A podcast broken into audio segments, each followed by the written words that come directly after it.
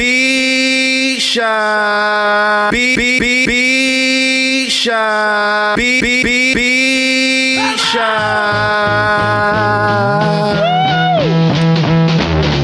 ROC, we running this rap. Memphis Bleek, we running this rap. B Mac, we running this rap. Freeway, we running this rap. Old Sparks, we running this rap. Chris and Neef, we running this rap. The takeover, the break's over. God MC, me, Jehovah. Hey, little soldier, you ain't ready for war. ROC too strong for y'all.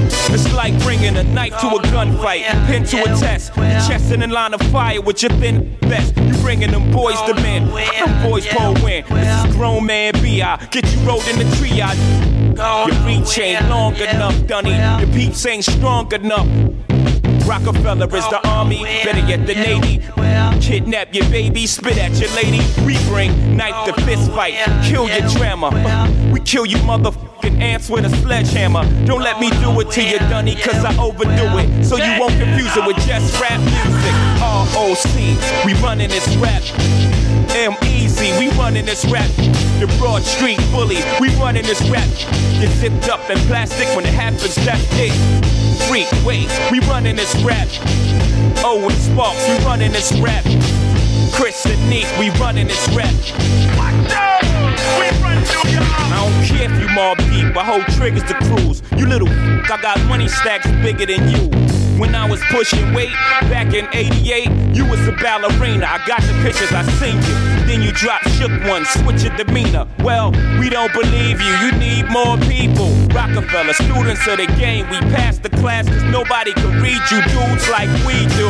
Don't let them gas you like Jigger is and won't clap you. Trust me on this one, I'll detach you. Mind from spirit, body from soul. They have to hold a mask, put your body in a hole. No, you're not on my level, get your breaks tweaked. I sold what your whole album sold in my first week. You guys don't want it with hope. Ask Nas, he don't want it with hope. No, ROC, we running this rap. B single, we running this rap. M Easy, we running this rap. Get zipped up in plastic when it happens, that's it. Owen Sparks, we running this rap. Freeway, we running this rap. Chris Denise, we running this rap. I know you Nas, the. But along with celebrity comes about 70 shots to your frame. The. But along with celebrity comes about 70 shots to your frame. The. But along with celebrity comes about 70 shots to your frame. You are.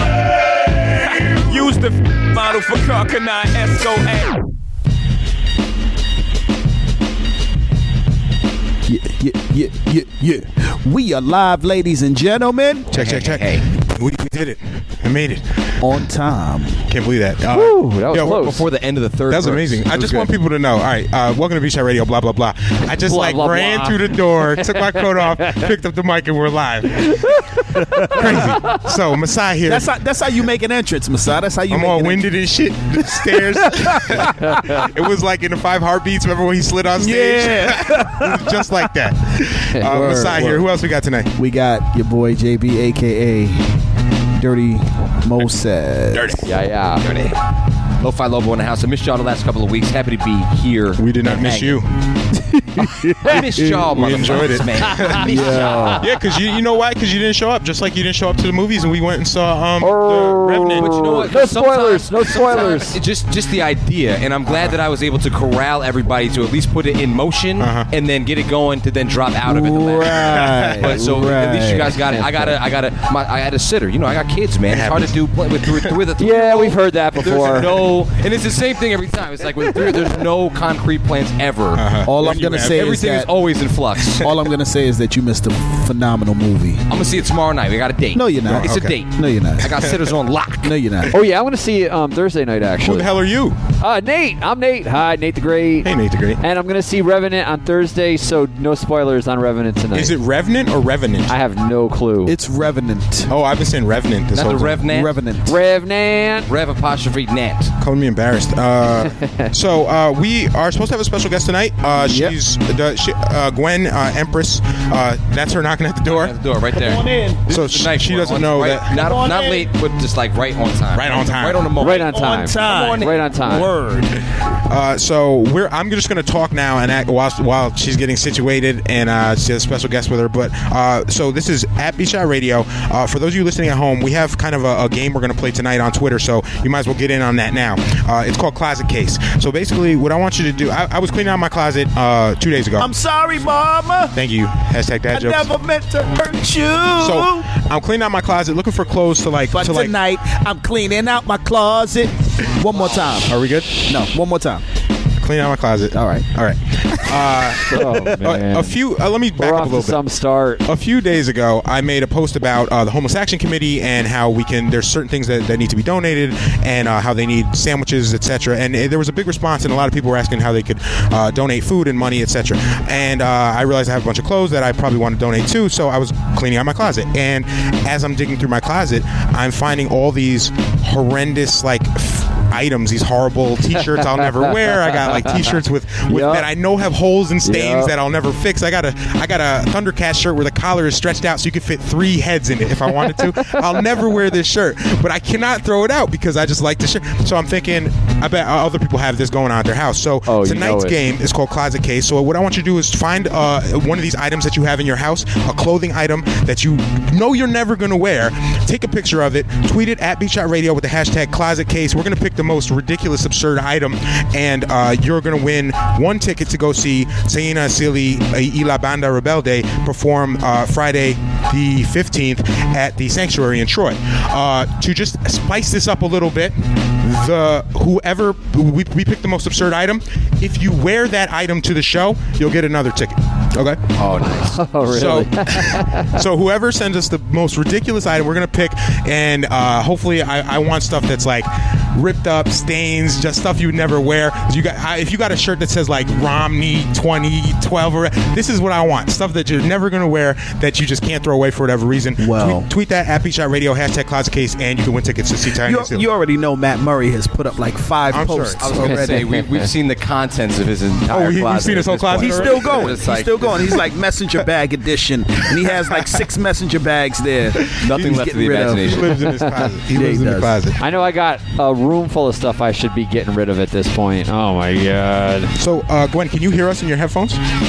Yeah. Okay. Good. So we're getting Gwen all mic'd up. All right. Nice. Nice. My thing was the Alright. rap tees, man. Over the last few years, is just like the, the accumulation of, of, of Oh, yeah. endless endless rap T-shirts of every Yeah. color, you know, under the Yep. sun. And uh, actually, a couple of years ago, about a year ago, uh, my wife actually stitched them all together into a into a sweet winter blanket. So I, I had no longer Ooh, had a this problem. quilt. And so I got a I got a rap tee Rap tee quilt? quilt Oh, all my that. favorite Yeah, local that MCs and uh, and some other people that made their way through here and through festivals or whatever. Uh, t-shirts, t-shirts I had that I will never wear again. Yeah. But I just I couldn't get rid of. You know what I mean? You just you just can't you can't let them go sometimes. So uh, they're keeping us warm in the winter now. Cool, cool, cool. Speaking of Yeah, I keeping got us it. I got a JBAK Dirty Moses shirt. I'm sure I'm not gonna ever wear again. Never. you brought the look back at it pennies. Me- me- Remember, remember you had to look back at it pennies. So, yes. Yo, but actually, his his lady has the. Uh, To do I the feel like Yeah. those she has worn. to do the damn thing thong. Yeah, Those she get, does. those get worn with pride. I hate when she wears those. It makes me feel so. And she looks she looks right up at you too, doesn't she? Uh, speaking of keep it keep it warm. Speaking of keep it warm, uh, this episode of B Shot Radio, like every episode, is brought to you by the Albany Distilling Co. Hey. uh, can, we- can we get some Yeah. whiskey going over here? Whoever has Yeah. Yo, what's up I'm, I'm, I'm on whiskey. whiskey dude. I'm on whiskey dude. You're on Okay. whiskey dude? Okay, cool. Let's get that. introduce let's introduce our All right, cool. guest. Uh, our our guests. We make our guests introduce themselves because we're low budget. Who are you? I am.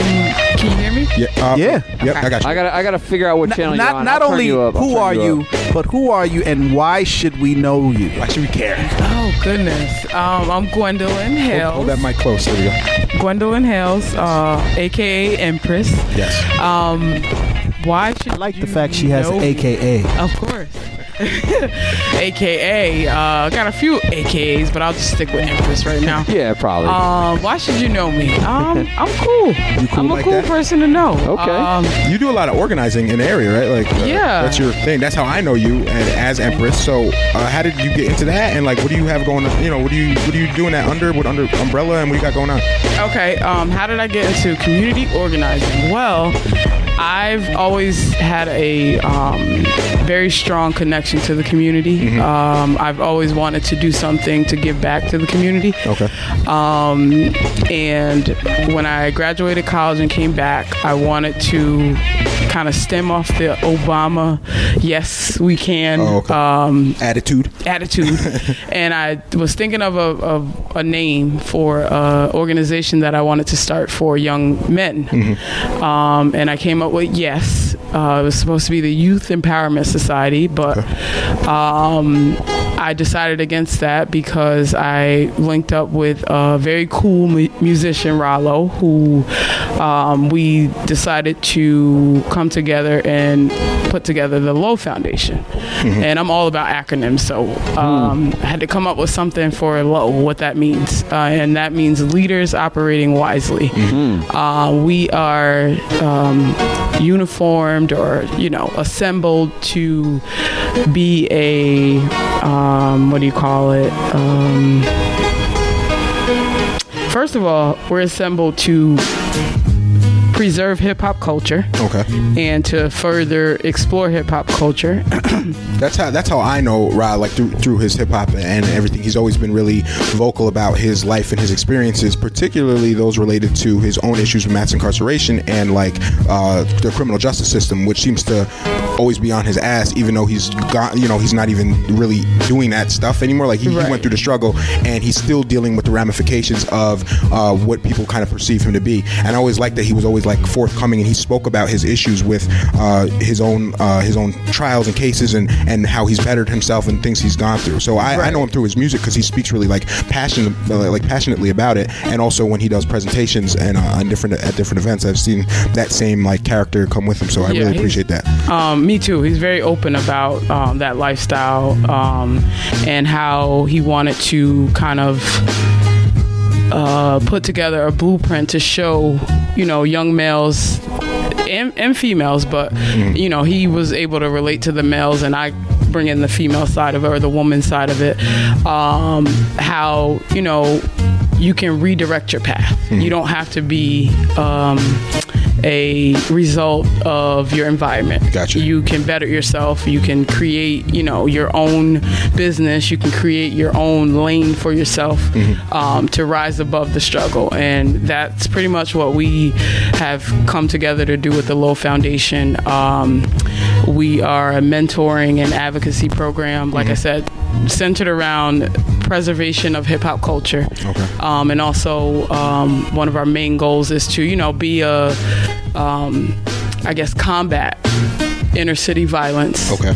And poverty. Gotcha. Which is huge, you know, huge things to take on. But I feel like if you don't start somewhere, you're not going to get Mm-hmm. it's anywhere. never going to get done. So- um, can you tell me about creative directions and then introduce your guest because you brought someone with you along too, and we have I an ex- we have an extra mic, so now you just became a guest on Beach Out Radio. But so real quickly, creative directions, then we'll uh, introduce uh, the, Okay. the surprise so- guest. Yes. So Creative Directions is actually a fashion and arts uh, consulting firm, and what I do is I work with local, well, not just local, but is birth here, so I'll, I'll say local. I work with artists and models aspiring and both, you know, already on the train um, to bring their careers to fruition. And um, I have a lot of different resources. Um, I know a lot of different people locally outside of Albany, you know, New York City, Florida. Um, I'm well connected, but I call myself a quiet storm. You know, I don't like to boast about things, but um, when I when I'm able to assist someone, I, I do it. You know, that's my heart. My heart is driven by helping other people. Gotcha. Um, it makes me feel good to wake up in the morning if I can find a way to make somebody else smile. I In fact, it. No, go ahead. I what I do is like sometimes if I go through something bad or something that makes me angry or something that brings out a negative emotion, the way to combat that for me is to make somebody else smile. Hmm. Do something nice to make you smile or you or whoever, Hmm. and then that turns my day around. That's really good advice, and I think that's something that people figure out l- later on in life, ho- hopefully. But that, like that, uh, being selfless is kind of its own reward, and it can be. It's just extremely rewarding. It feels good to do that for people, um, not just doing things for people so that other people know about it and validate you, but just like doing nice things and pleasant things for people and improving somebody's day or even impacting their life. Like that's that's super rewarding, and I, f- I found that uh, later on in life, and uh, so you can even even if you're a selfish person, if you just want to feel good yourself, helping other people, like I think, is a good way to do that. It's therapeutic, it's cathartic, and uh, and you help out other people. Yeah. Uh, speaking of other people, Speaking of other people, I'm the Segue King. Who else? Who else we got with us today? we have Miss D. Collins. Wait, wait, with she has to introduce tonight. herself 'cause we're oh, low I'm budget. Sorry. We're low budget. We're low budget. okay. Drum roll. My name is Dee Collin. Um, I'm a poet, visual artist, educator. Um, yeah, that's that's who I am. I like that you start your introduction with you're you're a poet. Like a lot of people are just like, uh, you know, I work at motor vehicle. Like, like, that's that's secondary. That's secondary. What you yeah, you the first thing you say is like what you that's what you're passionate about. So you're a poet. That's how I know you. You have a Boys and Girls Club uh, shirt on. I do have a Boys and Girls Club shirt on. I, I used to be the site director at Troy Boys and Girls Club. Oh, nice, nice. We, uh, Um, JB and I just finished a, a session. Uh, we were at the Boys and Girls Club doing a fly right hip hop session that wrapped up a few weeks ago. So we did we work with them and we uh, you know respect them and the work they do. Yeah, Do you- are you still uh, uh, related uh, affiliated with them? I I am um, still working there. I'm trying to launch a poetry program, spoken word poetry workshop, so that I can um, put on some youth poetry slams for the Capital District. nice. The program is called Mad Mad Youth Poetry. Mad standing for making a difference. Mhm. So are are you mad or Or not? You guys love the acronyms. Are you mad or not?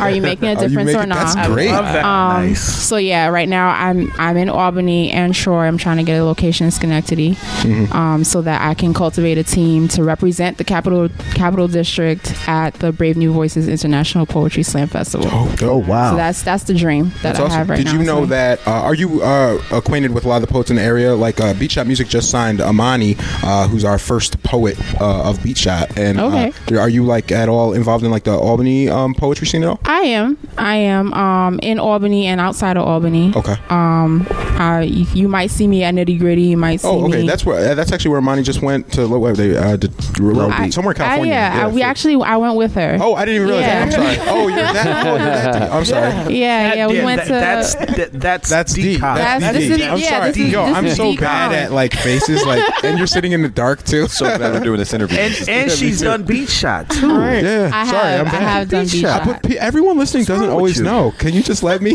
JB? How many times did I meet you before I remembered who you who you were? like, so- like, seriously, I'm not even joking. Like, and I'm drinking. you're I, got, right. I got whiskey in my hand. You're Just- right. You're right. All right, sorry. so It was once for me, by the way. He called me Nate the Adequate, and Yeah. that was it. He knew me forever. It's because you're the only white guy in the room. okay, so you went. Yet all right. another bonus of being white. Thank you. Okay, so you, White so, privilege. So it was, White It was privilege. you. Uh, it was you, Amani, D- Daniel. Um, Summerhill. it- no, actually, Oh, when we it? We This just was- went to Canada. Oh, I'm past thinking of the weekend. Cali Are one. you talking about Cali? Yes, Yeah. that, I wasn't on the Cali. team. Yes. Okay, that makes me feel a little Um, better. Daniel Daniel Summerhill was on the on the Cali team, um, Okay. but this past weekend we went to we went to Canada Uh-huh. and we competed in the QEW. Oh, okay, slam. okay, nice. Um, we got third place. Yeah. So that, Okay. yeah, that was me, Amani, Poetic Visions, and Josh. Okay. So Nice. So P- okay, so that's what I was thinking of the Cali one where it was like I think it was PV Dan and then Yeah. that, that white lady I forget her name. And, Eliza. Yes, yes, Eliza. Okay, Yeah. I'm bad with names. I told you. Okay, all right, good. So all right, so that's where that's why you look super familiar. All right, good. um, so uh, so both you guys are here. We have a lot of stuff to cover tonight, and uh, we always exploit the fact when we have uh, women guests on because there's a lot of stuff that we just aren't always comfortable talking. About. What did you just say? Exploit? We totally exploit the fact that there's women guests on. No, because there's Not things that- exploit women, but Right. exploit Exploit the fact women. that In women. fact, I heard him. because there's things that you know we want to broach that we you know we always we want to get that uh, uh, a woman's perspective. perspective, you know, and uh, and certain things like we just feel like we shouldn't always talk about, and it's like you guys are here, so we're totally gonna we're gonna do that. And uh, do one thing I wanted to uh, talk about first, and we might as well start with this because the takeover. This is called the Beach Shot Radio Takeover, right? Gotcha. We kind of we leave the takeover part out a lot, but our theme song is the Takeover by Jay Z, and in that song they say Mm-hmm. my brother, by the way. Jay Z's your brother. Yes. This is okay. It's a fact. Biological brother? Just like brother, like you like JB's my brother, or like okay. oh, okay, okay. G. Dot Um, so uh, we do uh, the takeovers our theme song, and in that song, there's a David Bowie sample in it, and uh, I Wait, just, you want me to play it? yeah, play it. Let's do it. Nasty along with celebrity That was comes it, right? about 70 shots. Wait, there's, there's another part. You are. Oh, okay. Okay, that's it. So it's just that sample from Fame um, by uh, by David Bowie, and uh, David Bowie passed away obviously like two days ago, and we kind of wanted to talk about that because David Bowie has been a huge impact impact on um, just society in general. He's a pop culture icon, but also hip hop uh, specifically has sampled him on you know numerous tracks, including our intro song uh, "Takeover," which I didn't even know, I didn't even realize until just now. And uh, um, do you do you guys before I go to Jody because I know he's a bunch of stuff to say about this? Um, do you guys have? Uh, are you familiar? How familiar are you with David Bowie? Did he kind of impact you guys in any way? Did you really listen to him? I'm not, and I'm not judging if you don't don't because a lot of people, you know, we, you know, some people have Stevie is our David Bowie or whatever, you know. So like, um, do you, are you familiar with uh, Labyrinth or any any of the stuff he's done or? Barely. Okay. I'll be honest. The Vanilla um, Ice beat, the din din din from uh, Under Pressure for Pressure. what is it? familiar with that? The the sample from. Vanilla Ice. That well, that yeah, that sample is from uh-huh. a Queen and David Bowie song called Pressure, and uh, they sampled that for a Vanilla Ice song. So yeah, I'm I'm gonna be completely honest. I have okay no. that's fine, and I'm not judging. It's totally valid because a lot. Of, I mean, not everyone listens to freaking David Bowie, and just like not everyone Empress. listens. I mean, I just know. I'm being. Wait, have you ever heard this song? Wait, I'll play this. I probably know his samples. That's what I'm saying. If I, the samples, I feel like for for certain audiences became more familiar. Here goes.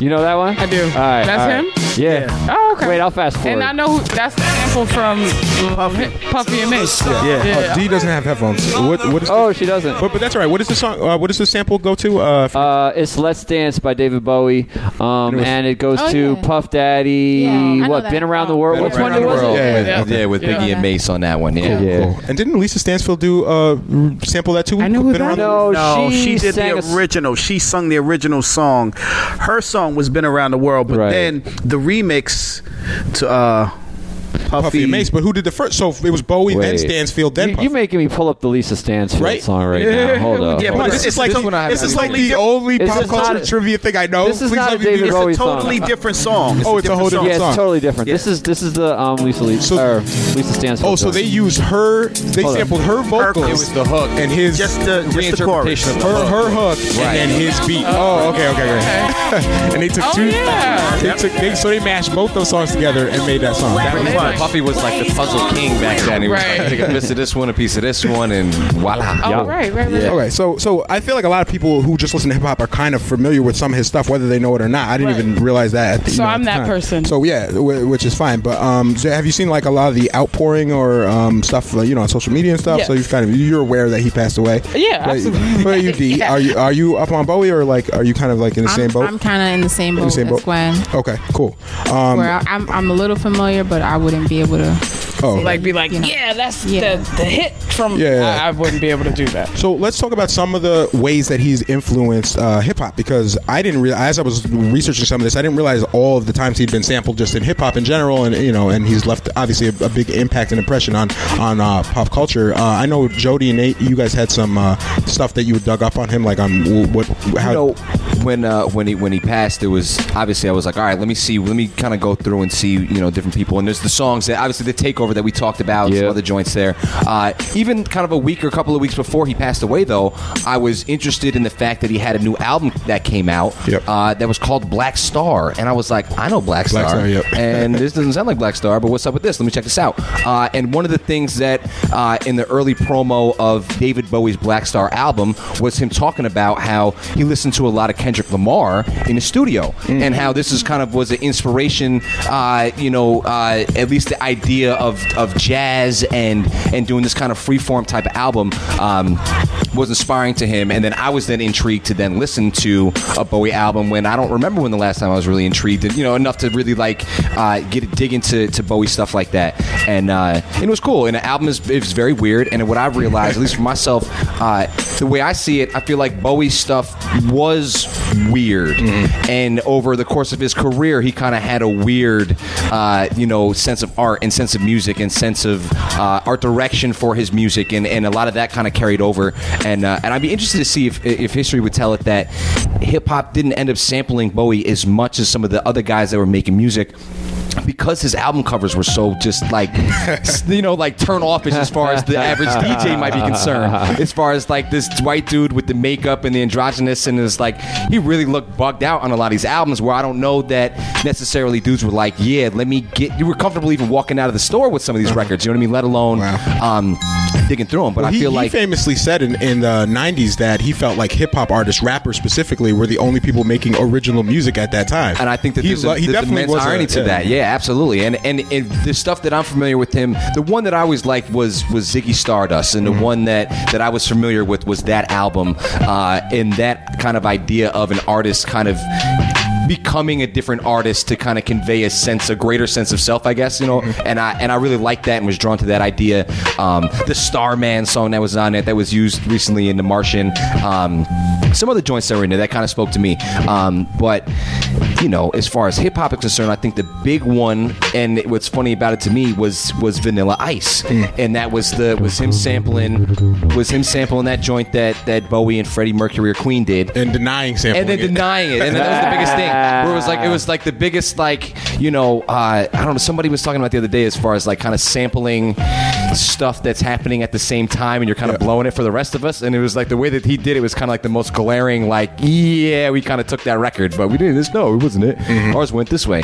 Um, but yeah, I you know I, it's surprising. I like I think that there'll be more Bowie records that get sampled in hip hop now Oh, that yeah, he passed yeah. away. That always happens, yeah. Um, Yeah. and uh, I think the other big one was on. Uh, so on the Ziggy Stardust album, there was a song called uh, "Soul Love" Mm-hmm. that had the very beginning of the song had this drum break that has been. You want me to play- you want me to have play it? little I- that was the snaps- joint that I didn't have was the "Soul Love." Ah, but- you didn't but have- somebody. I don't but have it had- either. I have a bunch of songs that had sampled. Damn it, Nate. There's the. There's You're the, fired. I Play know. some music. I want to make some more drinks. There's, Which one? uh, you could throw. Wait, on where's the, my drink? Did I get a drink? There's the LP Constellation. You said you didn't want anything to or, drink. Sorry, uh, Uh, oh, that's right. No, no, I want something to drink. we drinking. How do we t- how do we go from David Bowie to drink? No, you're Hold gonna play a song so Oh, we can make oh, more that's alcohol. right. That's right. That's right. Because I'm almost out of whiskey. Sidebar. Lobo, what you want me to play here? Throw on. Uh, all right, throw on that Jay Dilla. Take notice. Take notice. And this take is a notice. sample. All right, so this was a sample of. This drum break, this this drum sample that was used in this track is the uh, David Bowie. Woo! Okay, cool. Turn, turn my mic off. I'm gonna make a drink. This joint is dirty. I love this All song. right, hold on. I don't even know which mic is your mic, man. This is a problem. Maybe it's that And, uh, one. and kind of in It's not number succession. one, So so there was this joint that sampled it. Uh, there was a Rapsody song that's on there that was produced by Ninth Wonder that that Hold on. also sampled it. You want me to run through these? Just run through them quick, just to give a just kind of like the because this is the one, in my opinion, as far as uh, uh, hip hop Oh, and, snap. and the culture is concerned. I feel like this was the one kind of piece of David Bowie that really got that really got into the realer music as far as the outside of the hits and outside of the outside of Puff Daddy, really. Hold on. Let's see here. Oh, here's a Rapsody joint. I'll play this joint. Hold up. Same beat. Same- Same, beat. that same sample, the beat. same drum wait, sample. wait, wait, wait. This is uh, Rapsody Ninth Wonder, one of one of her earlier mixtapes. When I say culture over, Dope track, too. Say everything. Hold up. Rock that break again. Uh, Lobo is, is requesting a drink. I'm not. No, I'm good. I'm good. I'm, I'm like coaching him on what I made him last time. Oh, oh, okay, okay. Yeah. There you go. Okay, okay. So this is the one. This is the this was the big one that was sampled uh, kind of locally and a little famously. Fanagram used it in one of their joints that's in there. Uh, Oh, okay. Beneath the Sea, they kind of slowed it down a little bit and made a and made a dope track out of that.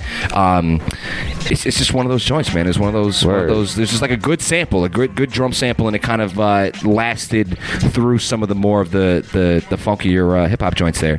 Um, another weird one, and kind of was too. So you had the the Puff Daddy that did uh, the Let's Dance joint with Biggie and Mase. Wait, and maybe then I should play that. Do I even have that one? I don't know. Let's see. So we had Uh, the what was he around the calling world. himself at that point? P Diddy or That Puff was Daddy? That was the early. He was P Diddy. That was that was the beginning. That's when he of changed his name from Puffy to P Diddy. Wait, it ain't this one, is it? He it? was like the symbol that was the P and the Or D just all in the Diddy. same time. Watch, I'm about to play the wrong wor- one. This is the wrong. Is this the right one or the wrong one? Wrong one. Wrong one. Oh, that's the wrong one. That's the wrong one. Totally wrong. All right, Yeah, this is that's the right like one. this is, is this There it? This you is go. It. That's is it. Yo, yo, this Yeah. bass, you know what I'm saying? I can't believe you played the other joint. Man. I always get those two mixed up. up. That don't want to see me. So later, you got niggas that's mad. uh, around the time of, uh, so we're talking about this is the Training Day soundtrack with Denzel Washington. All right. Puffy went back. Puffy went back and got David Bowie for a reworking of a David Bowie song that David Bowie did for a for a movie uh, that was called "The Falcon and the Snowman." Okay. Uh, it was a just a, it was like a espionage American. It had Sean Penn in it. It was like Americans selling spy secrets in Russia, or something like that. And uh, David Bowie did a song for that soundtrack called "This Is Not America." For the Oh, Training Day what is that soundtrack with Denzel Washington, Puff Daddy went and got You Bowie. sure it's not I'm Afraid of Americans? Two different tracks. So that one that came out. There was a different album. That one came out in Oh. '97 with uh, Trent Reznor. That's a dope song too. Wait, I'm gonna play that joint. I actually got that have that, That joint. I'm gonna too. play that joint just Oh, because I have some it. Just because we got some joints. I did a lot of Let's knowledge go. in the last 24 hours. I'm afraid of Americans. Yo, Do JB, knowledge, son. JB, the that knowledge, that son. mic is going crazy. Hold up, here we go. Knowledge, son. Yo, this joint is crazy. It deserves to be sampled. Yeah, this is this is in there. This is definitely in there. And this was on uh, the Earthling was the name of the album. It came out in '97. Yeah. This was dope.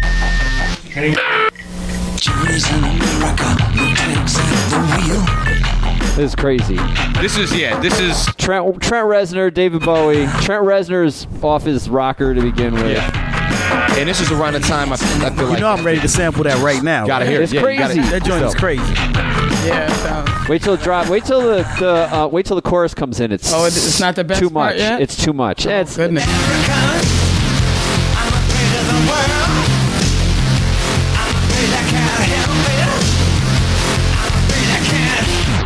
All right. And I'm actually glad you played it because that was sampled in hip hop by X Clan. I Oh, didn't want to bring it because it wasn't. X-Clan. Did it this wasn't come the- after X Clan? It, but it, it was one of the members that. had a Oh, single. okay, It was. okay. I didn't bring it. It for was a like reason. after X Clan. Right. It was like um, yeah, I know. Just what X. But uh, but yeah, man. So it's in there. There's there's an interesting lineage as far as as far as hip hop. But it, I, I really feel like as far as Bowie's concerned, is the in the legacy and the influence.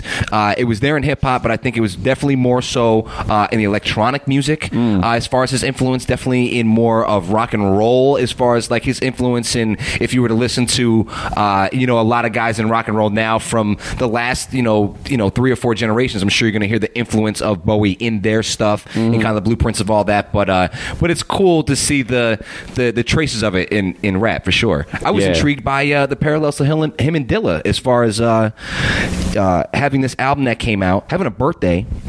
Having the album that came out two days after the birthday, and then dying two days after Oh, the album wow. came out, and I thought that was interesting as far as that. And Hmm. Oh, that's right. Black I'm- Star I gotta put I gotta put and some of Masai's that. mic back up.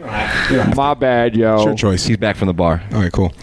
Um, Yo, how come I didn't get a drink? What the Sidebar, hell, yo? uh, yeah, no, that I was. keep being asked out with drinks, man. And He's I in the the bar. He's Yo, in the bar. I'm near the bar. I'll get it. Well, yeah, so uh, Continue. yeah, so it was kind of brilliant of him. He put that video out right before he The passed Lazarus, away. yeah, he had- I, he he looks like a looks like a white Ninja Turtle in that video. in a right? video, yeah, the video's kind of kind of out there, and um, he he had a big influence uh, also on like the LGBT community because he was kind of genderqueer himself, and he was always like presenting himself in all these um, non-stereotypically masculine ways, and uh, Every he- shade of I- fusia I that was he- out there in pink. Yeah, Yeah, right. it he was was, that- he was was out there. there. He was taking risks with fashion, and I think he himself identified as bisexual, or at least those around him uh, indicated that. And like, uh, so he he kind of became, in, in some ways, an icon and a hero to uh, to that community. So he had a huge impact on pop culture in general, uh, from hip hop to rock to LGBT to like all these issues.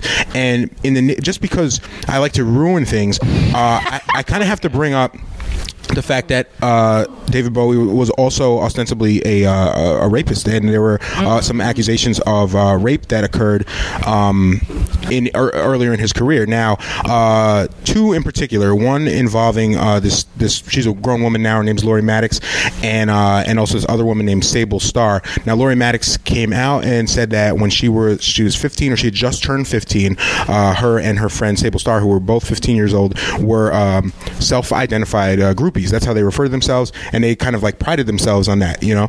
And uh, she issued this statement and this like long kind of retelling in an interview saying that she lost her virginity to David Bowie when she was uh, 15, and so did uh, not Sable Starr wasn't a virgin at the time, but she also had sex with David Bowie, and they were both had just turned 15.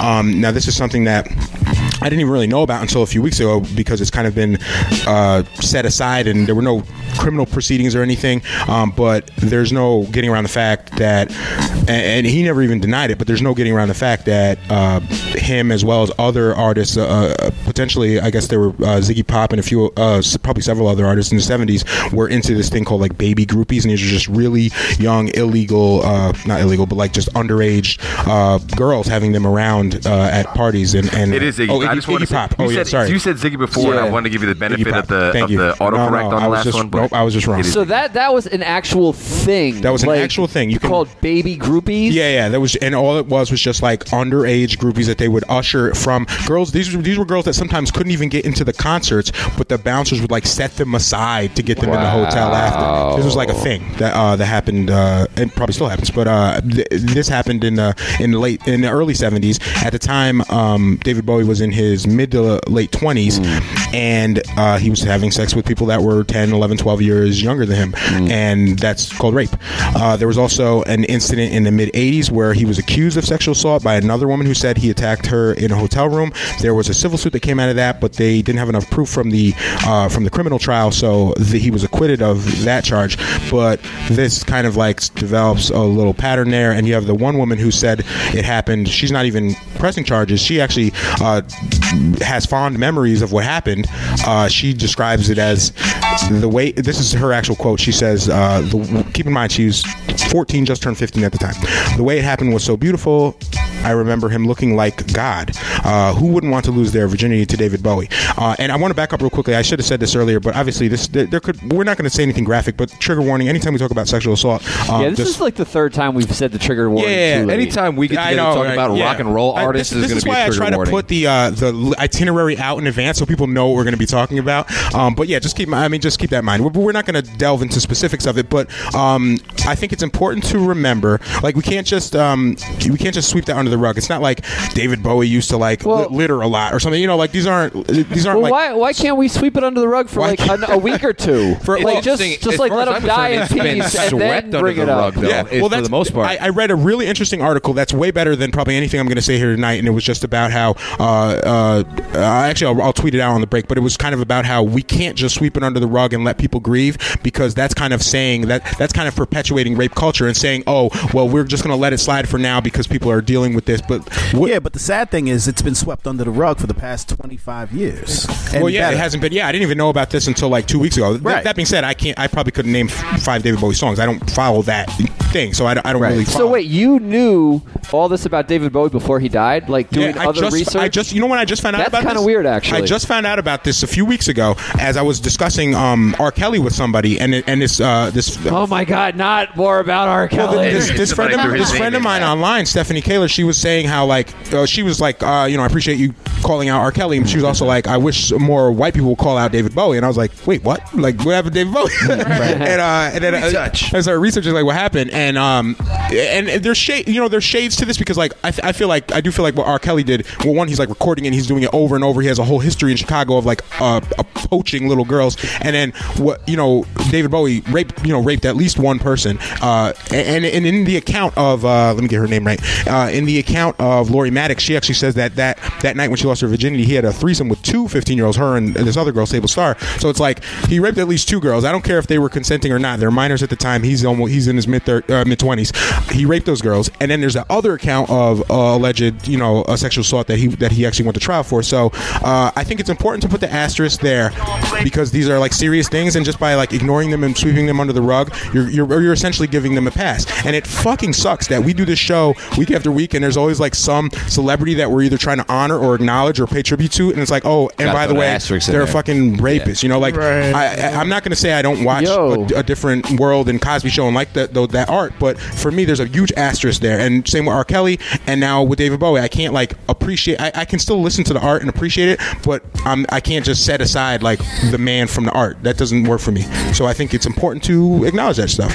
Yeah, while you, while you're reminiscing, as far as like it's like don't be what do they call it the revisionist history. You know, you got to throw all all Yeah. of that in there. You know, it's all got to be part of that. Yep.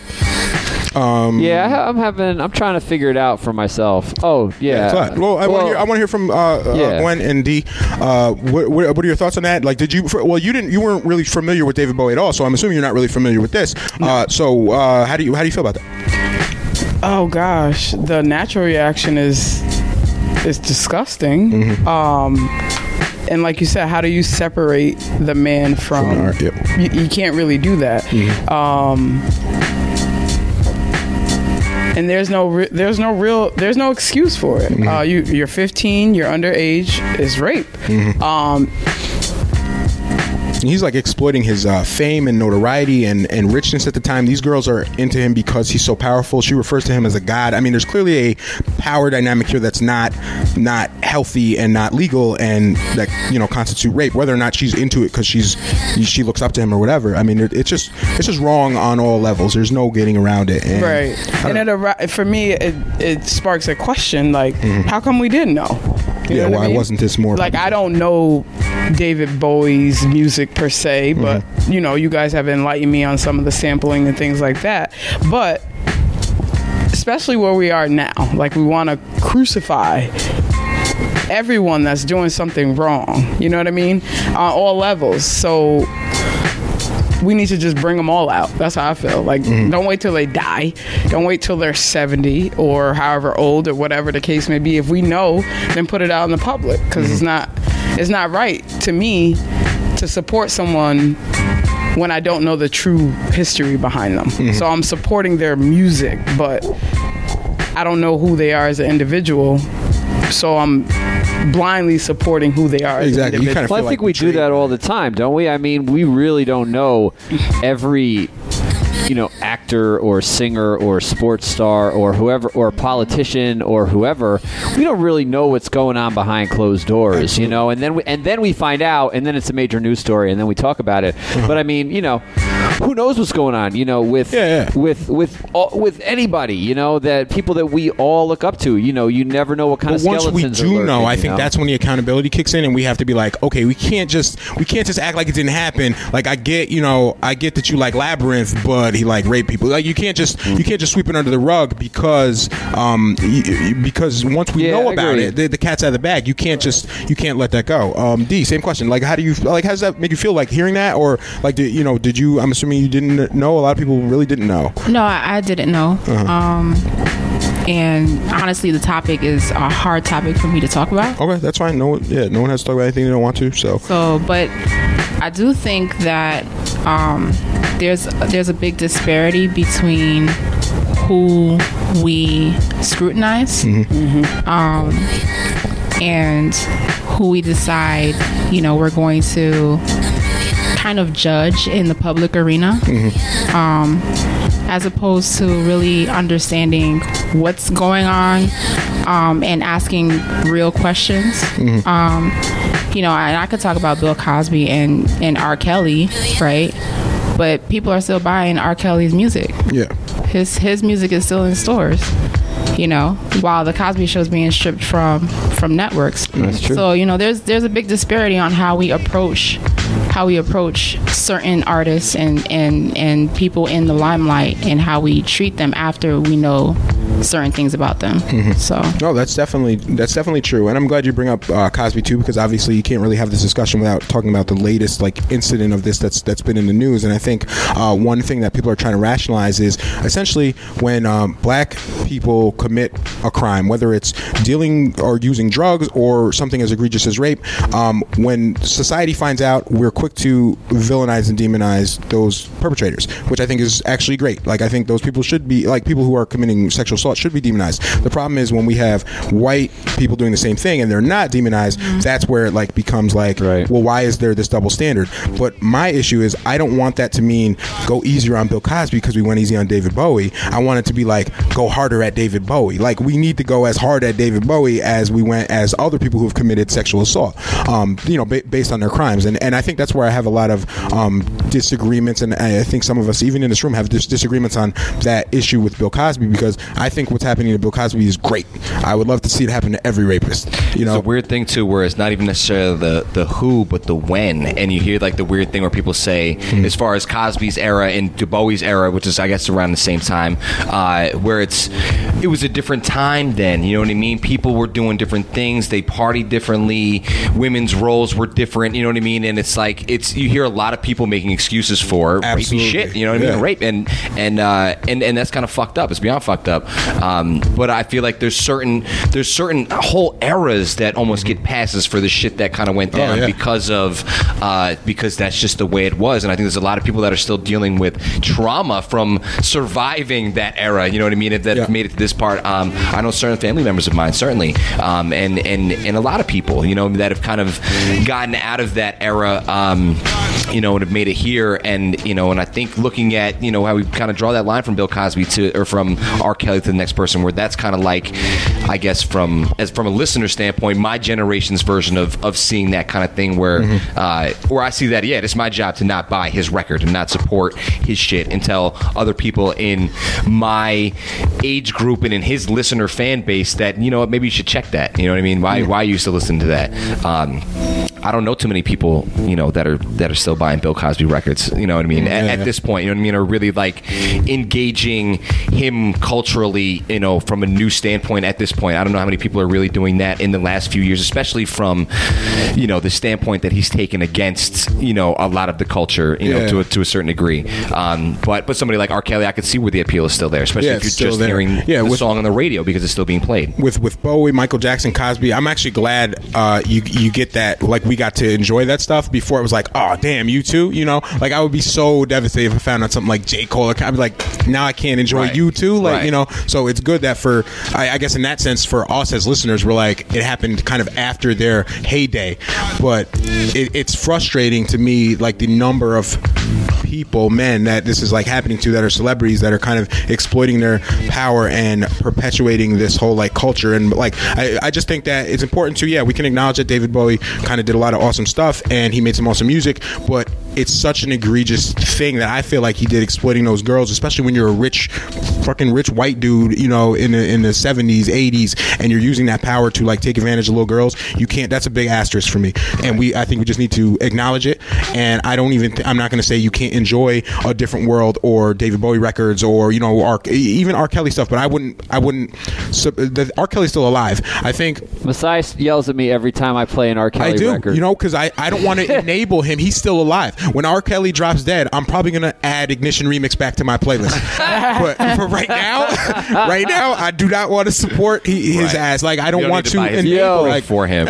Yo, I dropped R. Kelly on New Year's Eve. Um, I was DJing I New was Year's mad, Eve. I dropped an R. Kelly song. I was mad. I get boop, boop, boop, boop in my pocket. My pocket, my pocket blows up. I pull my phone out. It's Masai. He's like, "Damn, Nate, why are you playing R. Kelly?" or whatever he said. I was fucked up too, and I was still like, man, because I can't enjoy it. You know why? Because I can't enjoy it because it's all happening and he's still around. And it's like, that, for me, it takes away from it. You know, um, and I think for a lot of people, I don't want to be perpetuating that stuff, at least publicly too. Like, there's a difference between, all right, secretly I'm watching Fat Albert at home, or whatever, and there's a difference between that and like putting Cosby as your profile picture. like I support Bill. There's a huge difference between enjoying the art privately and and Oh, publicly man. venerating, exonerating, or not exonerating, uh, like uh, exalting these people. Yeah, you know, I you. to me, I because I, just think about who are these who are these other victims of sexual assault out there that see me going hard for Cosby or Bowie or R. Kelly. True. No, you're right about like, I'll- that. maybe at the privacy of my home, it's one thing, but like you don't want to put that out there because it's basically saying I don't give a shit about you or your experiences, and they're mad real, and I still don't care. Like it's not. And I see a parallel here, Gwen. I got a question for you. As somebody you said you're somebody that is a, pres- a preserver of the hip hop culture. Uh, is hip hop culture, at least rap music and hip hop music to a certain degree, I feel like comes off as widely misogynistic, mi- widely against women a lot of times. Uh, how do you feel as somebody that's tasked with kind of the uphill battle of preserving that piece of culture when that part of the culture seems to be so prevalent in a lot of the the media end of of that? I would say that's more of um, that's not the hip hop that I relate. to. Exactly. Exactly. Um, for me, when I say preservation, is is more about those um, hip hop pioneers, Okay. like where we are in hip hop right now. No disrespect to anybody, but I, I'm not happy. Total disrespect to everybody. Somebody tweet that. I'm just not happy. Like I, I'm a, I'm a Tupac, Biggie, uh, Jay Z, Mm. Kurtis Blow, um, um, Grandmaster. Th- those people are like what I'm trying to, pre- what I'm attempting to preserve. Not no disrespect, but not like Every time she says no disrespect, I just Two hear chains. total disrespect. yeah, like Because the line, the long, the list is too Chief long. Chief Keef. It's too long. oh, Oh, gosh. yeah. all the Yeah, no, no, record no, makers. Chief Keef. I don't even know who that Ross. is. Oh, Who's got a okay. hit, making up. Who's got a hit hip hop record that doesn't say bitch? That does, yeah, yeah. yeah. You know what I well, mean? look, let's not. I Well, mean, here's the thing. But Biggie, I mean, Biggie was not the Good point. nicest guy out with language. Uh, he But was here's the very- thing. I'm his with lyrics you on were- that, Nate. Here's the thing, though. There are bitches. There are sisters. There are queens. There are empresses. There are hoes. When you call them out, that doesn't mean that you're representing me. What I, how I carry myself as a woman. I, you're not going to call me that. I dis- well, I disagree with that statement. I just And want to I- say, I do like, too. There are different there there are different types of women, but I don't think it's men men shouldn't be out there la- like labeling these women as bitches and sisters based on how they perceive them because you're really just saying, oh, I don't like what you're how you're behaving, so I'm calling you a slut, I'm calling you a bitch, I'm calling you a hoe. Exactly, Un- exactly. I Until decided I'm gonna keep doing it types. until you There's become an empress. bitches and like, sisters. There's just We- two. yeah, Jay Z, And we- there's just bitches, and I don't like this, so I'm calling you a bitch because I want you to Exactly. behave this way. A. Right, I want B. you. I want you to treat me differently, so, So- you're a B. Yeah, you know what. I mean? And so that's disempowering, right? Because it's it's framing other women or women in the way that you want them to be and you want them to act. It's all about you, But right? I'm a woman and I see them too. hey, you know. I, I will say You your, your your voice out, your voice you totally outweighs us in this conversation. Yeah, exactly. But that's how that's how I personally feel. Like I'm not I'm not down with that. Seeing like seeing dudes say, "Oh, this this, this person's a, a bitch. This this is a real woman." It's just like a black person saying, "Oh, Masai Masai's not black enough because you know like he he wears that khaki uh, what do they call it? khakis like or something like that." Like I've heard that. Like, "Oh, you speak too proper. You're not black enough." It's like the same thing. Someone could say, "Oh, you're you're not really black," but now I say you're black if you act this way. It's the same thing. I feel like when when dudes say, "Oh, you're not really a woman. You're just a bitch because you act this way." You're trying to pigeonhole me in how I'm supposed to behave, right? Like that. That's how I see it. So, uh, like when I hear rappers say, "Oh, if you act like this, you're a slut or bitch," or you know all that stuff, it's kind of dudes saying, "I want you to behave in a different way, so I'm going to put you down." I don't know. I kind of disagree. I feel like Mm. um, it's their experience. It's not that I want you to behave a certain way because there's certain men that I call certain things because of the way that they act, not because of Mm. The way I want them to behave. Would you you wouldn't rather they act a different way, or you? No, I just would rather be able to say you're an asshole Okay, or okay. you're a jerk it out or there, right. yeah, like Okay. Cool. if you're What's the male equivalent of the B word? the male equivalent to the B word, Is there one? I I think mean, a a dick. man can be A like dog. that, too. Oh, dog. Yeah, dog. Oh, yeah, dog. Yeah. A Yeah. dog. Yeah. Rat Uh, so I don't want to spend too much Or you could just time call on him a that. bitch nigga. Yeah, yeah. well, I can't. Yeah, you can. Good for noting that. You better put that All right, so white devil's advocate voice on. All right, I don't want to spend too much time on that, but I figured it was worth. Uh, we can talk about Bowie tonight. We can throw the asterisk up there, and it just it's just worth putting out there because I don't want you know we don't have to co-sign everything Bowie did to say you know we like Labyrinth or or uh, Black Star or whatever. You I know? love it because at the very at the end of the day, I'm sure there's not. I'm sure there's a lot of people that are talking about the musical le- legacy, and I don't know how many people are putting that asterisk up there. So Yeah. if we're gonna bring the asterisk, I, I stand Let's by that. it. Let's do it. Um, let's up talk there. about two more things before we get into the break. Uh, the first thing I want to talk about is the ice raids, and then I want to talk about movies, if that's cool with you guys, because we just saw a, a bunch of movies. Um, yeah, no spoilers. Um, I'm totally gonna spoil it. Spoil don't, everything. Bro, don't spoil Revenant. I'm going to see that like Okay. in two days. Do not spoil it for me. You should go Two days outside when we talk about Revenant. Uh, I'm gonna. I'm gonna. I'm gonna leave. Serious, because You all seen Revenant already? I didn't see it. I got a date tomorrow to go see it. What you doing tomorrow? It was so good, Free tomorrow? Thursday we're going to see it. So if you're He brought back. He brought Butters. it back to Brought it back Butters. to yes, Butters. he did. Butters. All right, just real quick, because I because I don't have a ton of Adi, information on he this. said Butters. Butters. Butters. We got to cue. We're gonna line up more mics because we got more people in here now. That's but, um, the Butters. All right, so I just want to talk about the ice raids really quickly. Uh, on December, this is a big thing that's happening in the country, and I feel like a lot of people are kind of ignoring it because we're citizens and we don't I have to worry wanna- yeah, about don't being deported. about that one. But it's worth talking about. I just want to throw out some information and let people have an opportunity to check it out for themselves. Uh, on December 23rd, uh, the Washington Post broke a story about how uh, the White House was going to be using ICE, uh, the Immigration and Customs Enforcement Agency, to enact raids to deport, to deport families back to uh, Central America, right? So this has been going on basically since uh, Christmas Eve, and here's what here's what's been happening. Christmas Eve. This, yeah, they started one of the first raids Technical was on timing, Christmas right? Eve, Fucked and it was basically a 2016 initiative. Uh, initiative. essentially, since 2014, hundred thousand families have been uh, influxing into America uh, from Central America, uh, uh, mainly from countries like Guatemala, Honduras, and El Salvador. Uh, so again, hundred thousand families, mostly women and children, fleeing the violence in those countries. These are extremely violent countries. They're a lot of them are overrun by gangs and cartels, and they're facing serious um, consequences for staying in there. Uh, murder, death, like they're they're slaughtering people in, in a lot of these Central American countries. So they've been coming into the United States seeking asylum.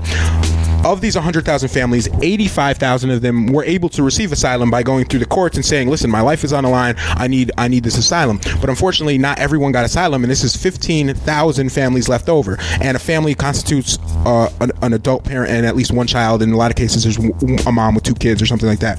So, fi- so 15,000 families Damn. means oh, close to 40,000 individuals, mostly women and children, did not get asylum because they either uh, weren't approved, like the judge didn't buy it and their case got thrown out, or they didn't show up to court because they don't speak English and they didn't know what the fuck was going on. And they're just like, okay, well, you guys got to go back. So this has been going on since 2014.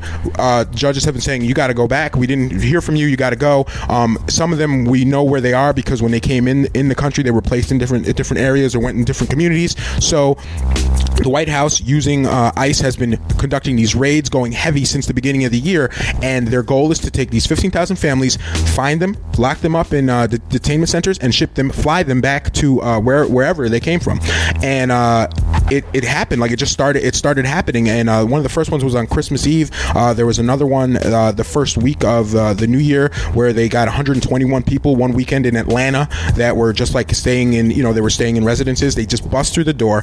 Uh, if you get a chance, read some of the accounts of these raids because they're horrific. It's like they're you're in a house full of people. You get a knock on the door at 3 a.m. Flashlights in every window. Wait, Um, wait, wait. Yes. So you're talking about here? this is happening Yeah, in the in the United, United States. States, yeah. This is a This is huge mean, deal. you mean we're not talking about the Dominican Republic? Like No, this this this is happening in here. the United States of America right Here now. This that just sounds started. a lot like It, yeah, exactly. You would think this is happening in some like you know some some other nation that doesn't have rule of law or like common decency or humanity, um, which uh, is now the United States, uh, and it has been for a long time. But so these raids have been going on uh, hardcore since the beginning of the year. The White House uh, uh, initiated it, and again, it's the Immigration Customs Enforcement Agency.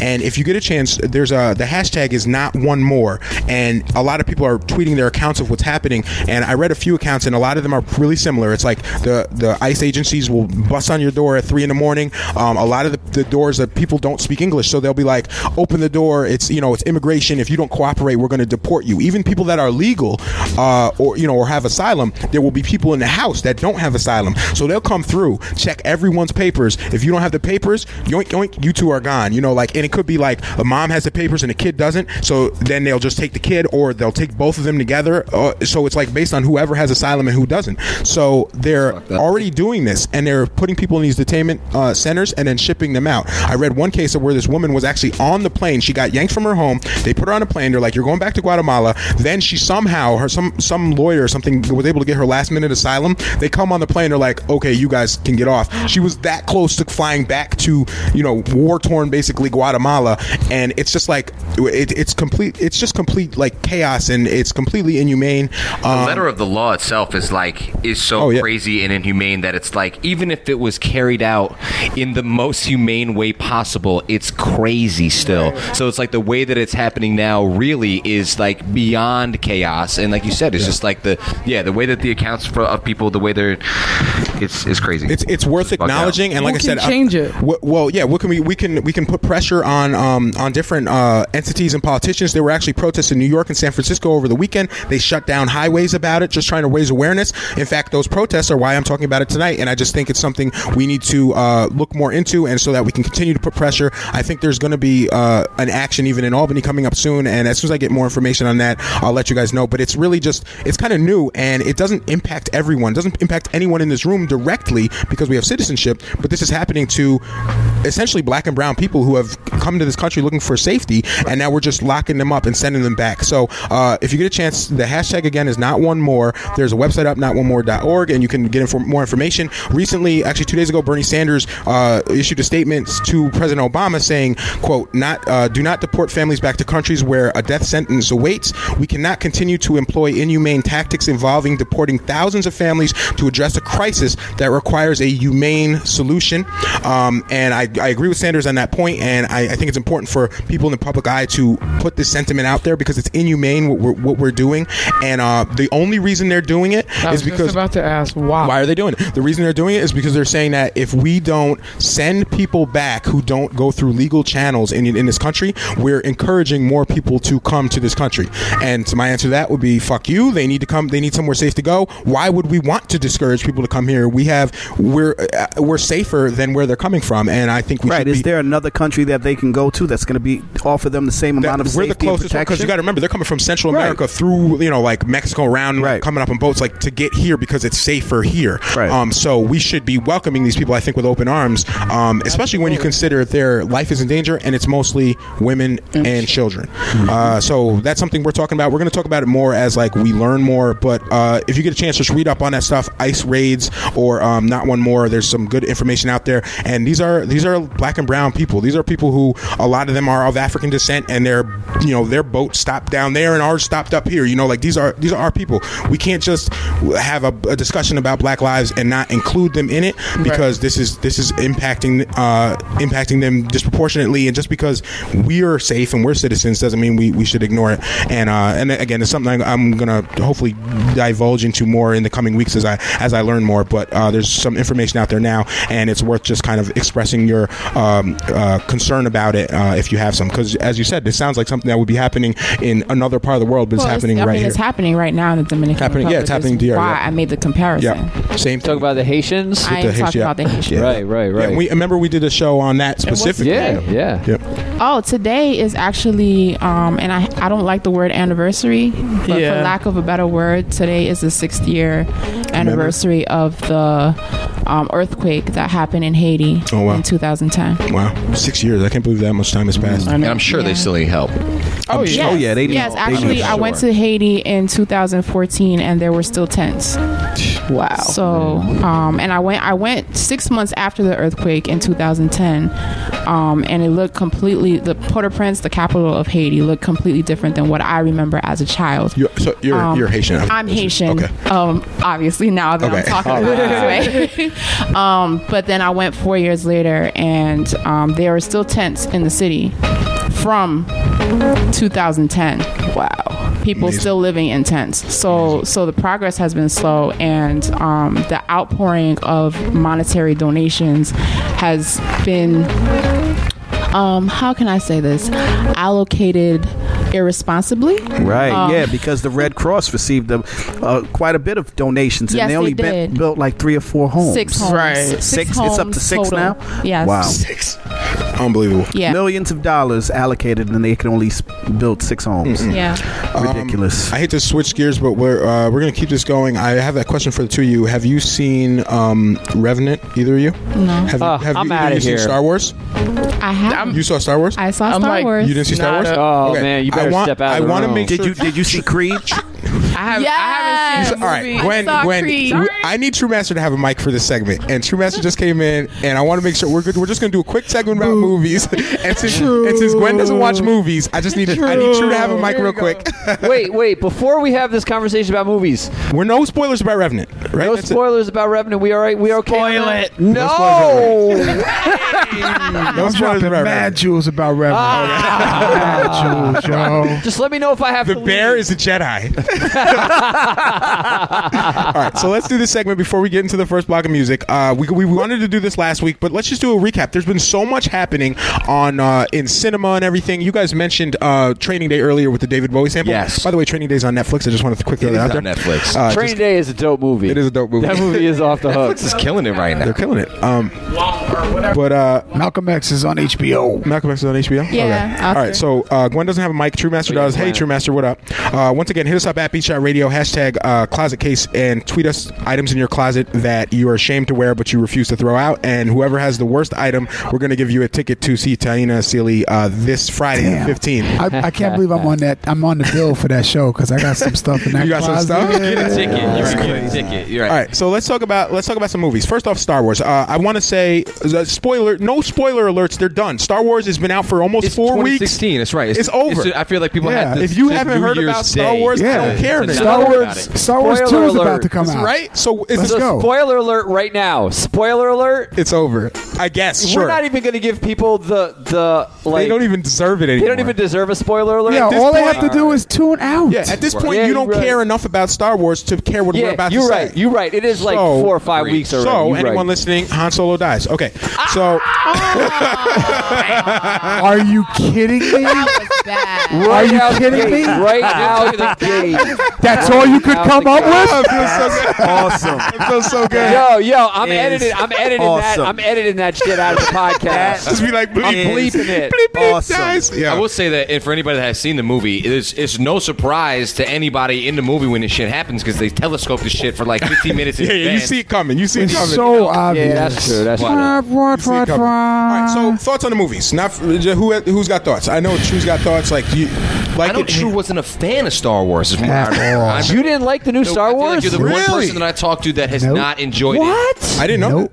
even in, like a little little. Nah, no. Why not? Because I sat there for two hours and 16 minutes waiting for a movie to be great, and it stayed good. Really? Oh, Absolutely. I didn't realize that. That's number one. Number two, um, it was extremely unoriginal in that in that there were no risks taken uh, as far as the writing goes. I didn't see anything original conceptually from the first six movies. Oh, wow. I mean, it really, it really, it really drew drew upon uh, episodes four, five, and six to create one new story. Really? Um, you know, from things as as simple as um, you know the the planet. Uh, you know the destruction, the destructing planet. You Right, know the, right. the version of the, the, Death Star Star. Killer. the new Star Death Killer. Star, Star whatever it was Um, called. Yeah. Yo, but to Yeah. see that sun get swallowed up though, Okay. it was almost like worth it. For me, the visual of seeing that thing Yeah. eat a star Okay, and then yeah, shoot a all right. laser out you was can, like you know you can what? have that. That's, like, I'm almost done. I like that. You can have that. Okay. You can have that. I like that one. All right, It's just but a bigger Death Star. yeah, that's all it really is. You That's know what what it I'm saying? was. It's like, hey, let's let's get a Death Star and put it on steroids. You know, Ah, you're right let's about have these. Oh my goodness, my children are going to turn on me, or my parent is going to turn on me. Uh, like lines in these stories. I felt like Spoiler this movie alert. was very safe. All right, it was an extremely safe film, and I was disappointed in the level of safety in that uh, the the director of the film, J.J. Abrams, took much more risks uh, when he redid Star Trek. Um, I thought that was a much better film. I thought he grabbed the baton much tighter with Star Trek than he did with Star Wars. I don't think the film was actually made for me, though. I think it was made for a new generation, a younger generation, because they are essentially retelling a story that that was huge for me in 1977, you know, 1981 and 1985 or whatever. You know what I'm saying? So um, that's that's me. You know, I know that I, my father actually felt the same way because he took me to the theater to see uh, the first one, First one. Mm, wow. and we actually went back. You know, because he was a young guy. He was like, "Oh, let's go see Star Wars again, son." You know, it was like for him. You know, I'm like, "All right, uh, okay." You know, so in any event, uh, those are like those are like my critiques on the film. I don't. You're a big fan. I see. I'm not a huge fan of Star Wars. I'm a Star Trek person, so I've seen all the Star Wars a few times, and I, so I went into it like, oh, this is just like all the other ones. Cool, you know. But I think that uh, that kind of speaks to the level of like fandom. So if you're a casual, if you're casually into it, you're gonna you're Right. gonna you're gonna be like, all right, cool, it's Star it's Star Wars, and I can Right. see. I, I totally think those criticisms are valid because I was watching it thinking, oh, this is just like the other Star Wars that Right, right. yeah, it's the Death Star, but it's bigger, and like you know, it's it's Han Solo, but he's black now. Like it's kind of the same exact story. Yeah. Um, D, you said you saw it, right? I did see it. What were your thoughts on it? Well, um, I actually didn't see Star Wars at all until I was an adult. Okay. Dating my boyfriend, who is a Star Wars geek. Oh, I'm sorry. So, she got a crash course in it. so, so I watched all the Star Wars. Did he make you, or you wanted to watch it? I, you know, I love him. So he made you. that's what you do, right? That's the best answer ever. That's love. I love. love him. So. okay, so what'd you think? That was Seeing him as an adult, what'd you think? I, I I like the the first one. Um, Wait, the fir- episode one or episode three? Or I mean, episode four or episode one? What are you, The are you talking about the, the So very, you talking very, about the original first Star Wars? Star Wars. The very first Star Wars or the one that came out with? Um, did 'em out of just order. rec- yeah, they did them out of order. Was it, was it was it from the was it from the She just said seventies, she wasn't- eighties, or Yeah. Did you like the guy? how old was Harrison Ford? Did you like? So Did, did you like the one with the guy with the red head? I'm actually curious was now. Harrison Ford hot or old? as, as you did Was your recap of the Star Wars universe, did you start with? I was going to say, did you start with Episode One Yeah, with the not- little not kid, the or did you start Not with? the- All right, all right. She said not, Not the the- prequels. Okay, so Okay, so I like the language. Okay, okay, okay. She knows enough. Yeah. The Force is strong. So legit Star Wars: A New Hope, Luke Skywalker, Princess Leia. That's where you started, right? Yes. That's what we're talking Okay, about. okay, Okay, okay. Yes. okay, okay. Aunt LaRue. I like that one. You Okay, did like okay. that. And the new That one, was the original one. That one was good. Yes, yes, the original one. Um, the new one, I enjoyed it. Mm-hmm. Um, the the whole like you know I'm using the force wasn't really like using the force, Mm-hmm. you don't think it was forcey I enough? mean I guess you know they were like. But they were like, you know, you, was there was like kinda supposed to be like some kind of training, right? yeah, like, exactly. They just knew. It's like they were they were doing not it Harry with Potter. Yeah, like, you're it's not right, you're right, you're right, like, you're There's right. supposed to be some kind of. No, the Force is strong with them. The Force is strong It's with so them. So strong. Like they knew right away. It's like they just learned about the Force and they're already like changing the channel on the TV with See, it and I, shit. I like I like this lukewarm critique from somebody who's not that a Star Wars hardcore. Lukewarm? Lukewarm. Y- Yeah.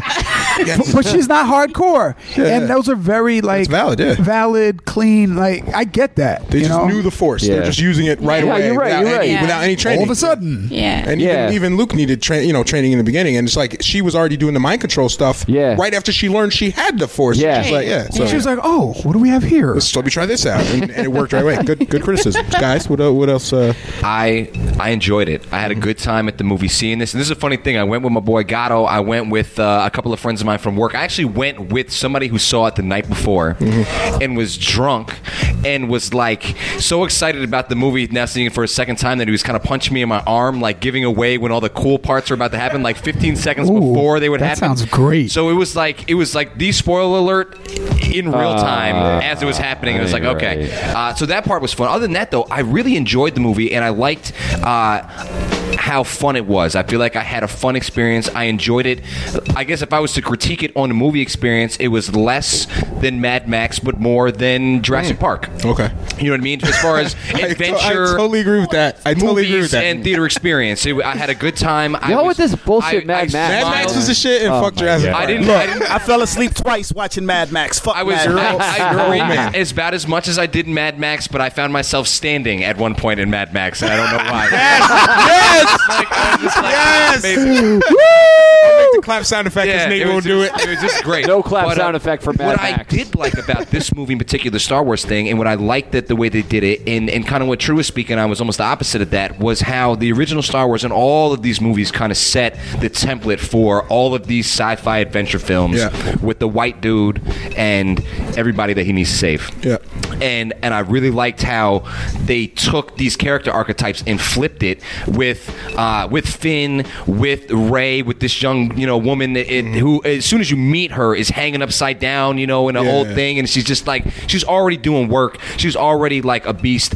Um, as far as the plot holes and all that kind of stuff is concerned, I I almost give the benefit of the doubt to the next movie where I feel like there was so much glaringly like that we didn't talk about as far as uh, my man Poe, who was the fighter who kind of disappeared, and it was like what happened. Like there's so much like what happened type shit that I'm willing to wait to the next movie. And as long as in the next movie we get a glimpse of what the hell really happened in this first movie, I'm okay. Okay. I'm willing to wait. Wait, what do you mean? What the hell really happened? Because we don't know what happened to There's Poe. There's things, huge there's things that we don't know about, but we don't know about Rey. We don't know about if Rey Oh, got yeah. trained and then got mind warped. and We don't really know what happened. We to don't her. know if Rey We is don't know. Luke Skywalker's See, kid. see, Or, wait or, until it or Spock's DVD. kid. Spock's kid. Well, and this is so. This is the thing that I that that I think is interesting that could potentially happen for the next one. If you guys are interested in hearing, I have Yeah. a theory on the next one. What I see happening is Rey going to the dark side. Me too.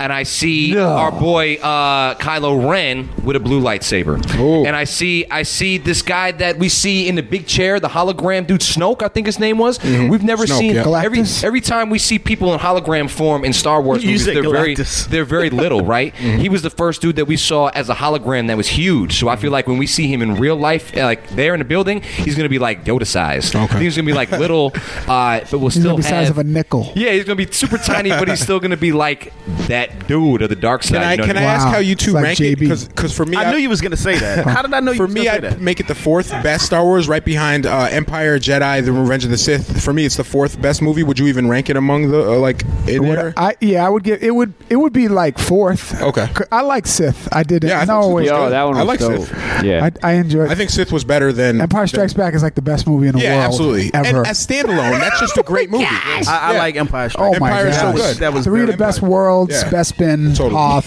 Dagobah. Just- Just, yeah. So I'm with you then. I would say it's Empire the fourth, Strikes but I Back. still didn't hate it because I'm not super in it. I wanted to love it, and I just thought it was okay. I Bust didn't that. hate it. I just My- thought it my was ma- okay. I appreciate what you said about um, it left me wanting a whole lot more. Unfortunately, I'm going to have to wait three years for that. And I think they but got I really so much to felt give us. that Three left.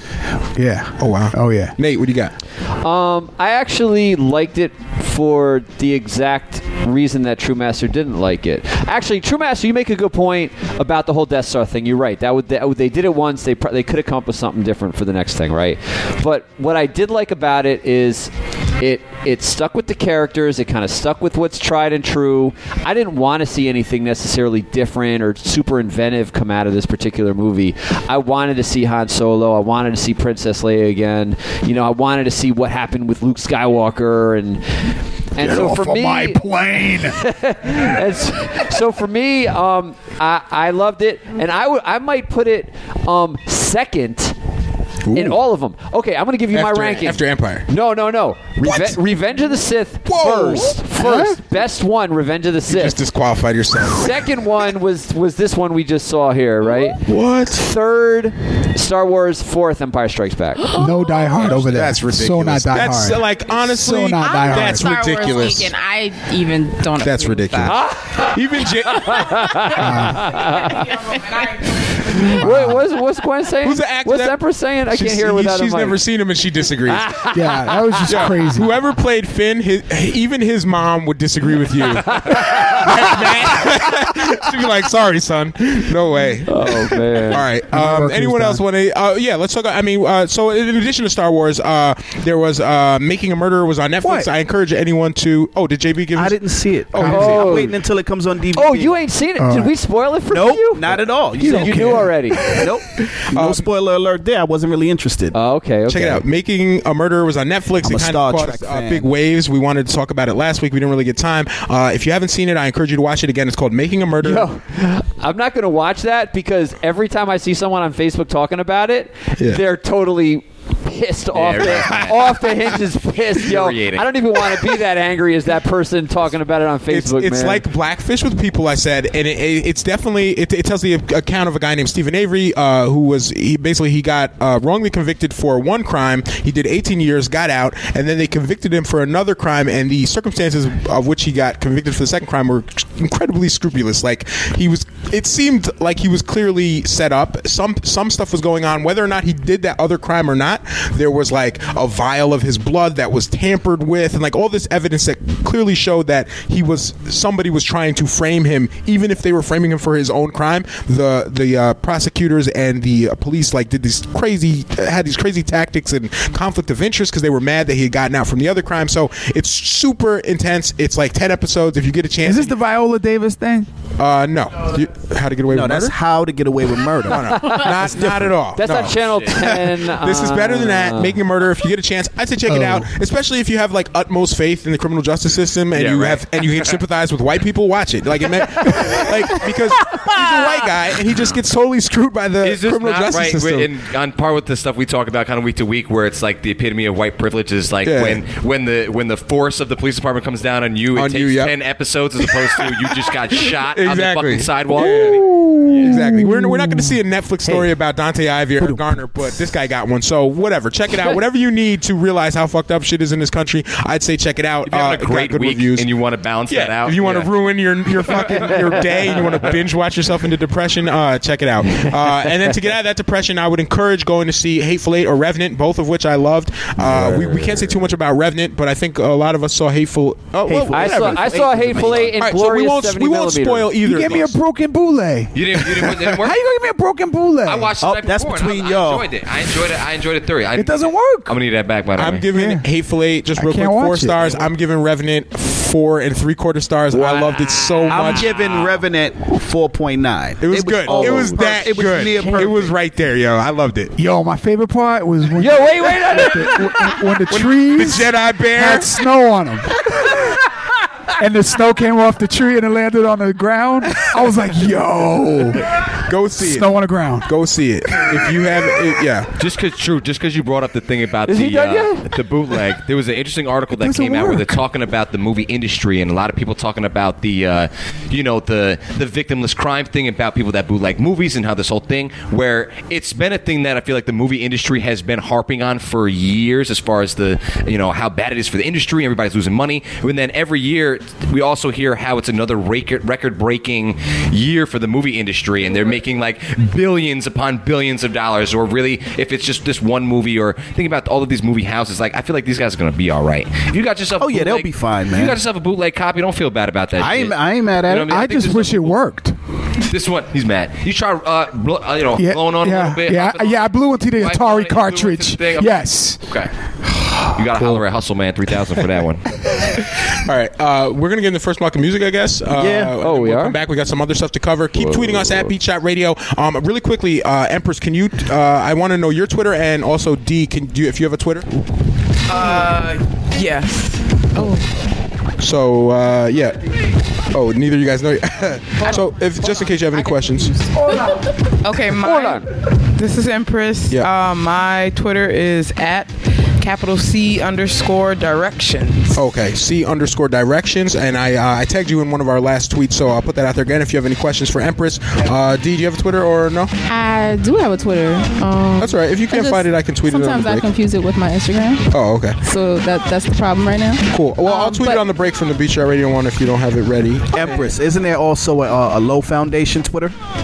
Um, Yes. yes. All right, so I know my. Yeah. Oh, what do you got? What's your, D? What's your what's your Twitter? My, my my Twitter is poet D Collins. Poet D Collins. Yeah. Cool. Perfect. I'm gonna tweet that out. And Is the that Low with one L or two L's? That's with one L. Good question. O L I N. I'm gonna tweet all three of these out now. Keep Twitter hitting us up at Beat Shot Radio. Hashtag um, closet case. I want to see. I've seen some really ridiculous closet items. Uh, Tara had a shirt that said "Occupy my vagina." she said she, said she'll never wear it in public, but she can't throw it out. For the struggle, for everywhere in the house. So I would like to see more of these closet items that you're too ashamed to wear, but you refuse to throw out. Whoever has the most absurd one Yeah. uh, will get a free ticket to see Taina Sealy this uh, Friday, the 15th, at uh, the Sanctuary Media Sanctuary in Troy. Uh, so keep those coming in. We're gonna Sanctuary Sanctuary for Independent Media. Thank you. Uh, and uh, so keep tweeting Shout us out at to Beach Out Moondog. Radio. We'll be back with more uh, decons and uh, Empress on Beat Shot Radio. Keep it locked. Boom. Yo.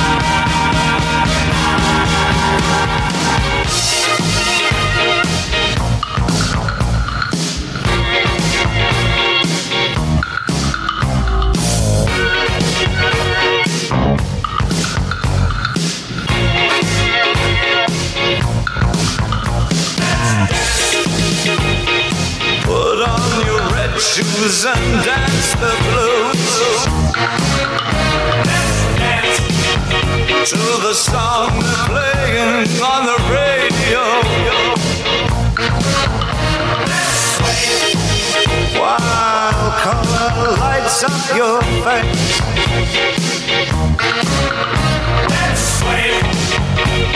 Sway through the crowd to an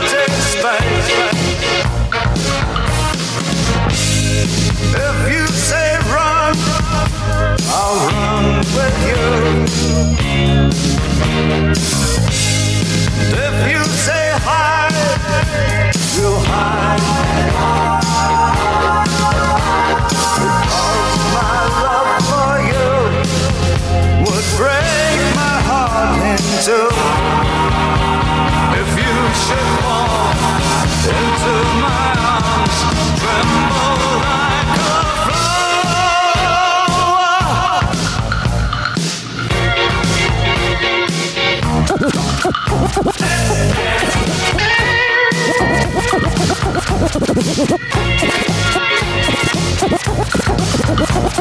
Thank you.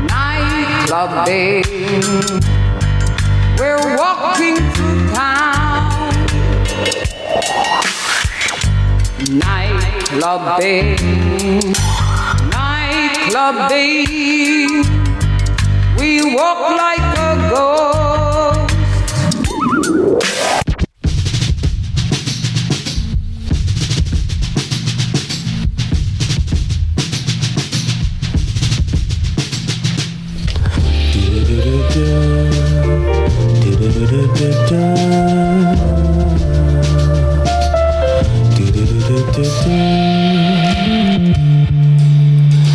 hand that wrote this letter sweeps the pillow clean. So rest your head and read a treasure dream.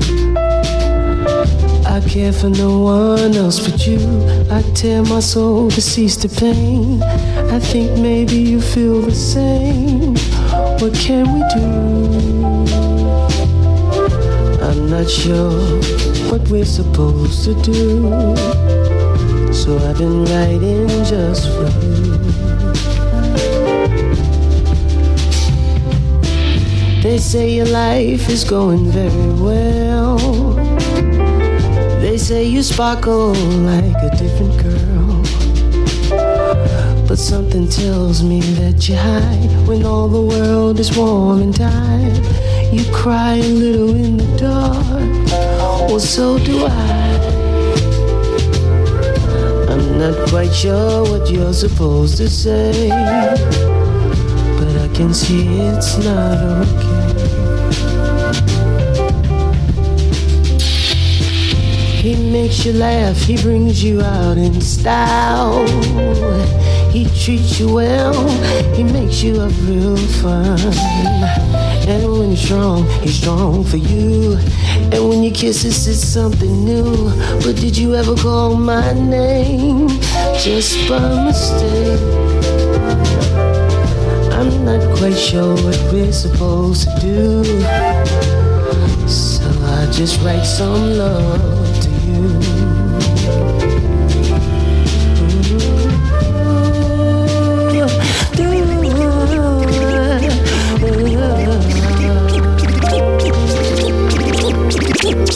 Gina so sound so titty up this mouth check say.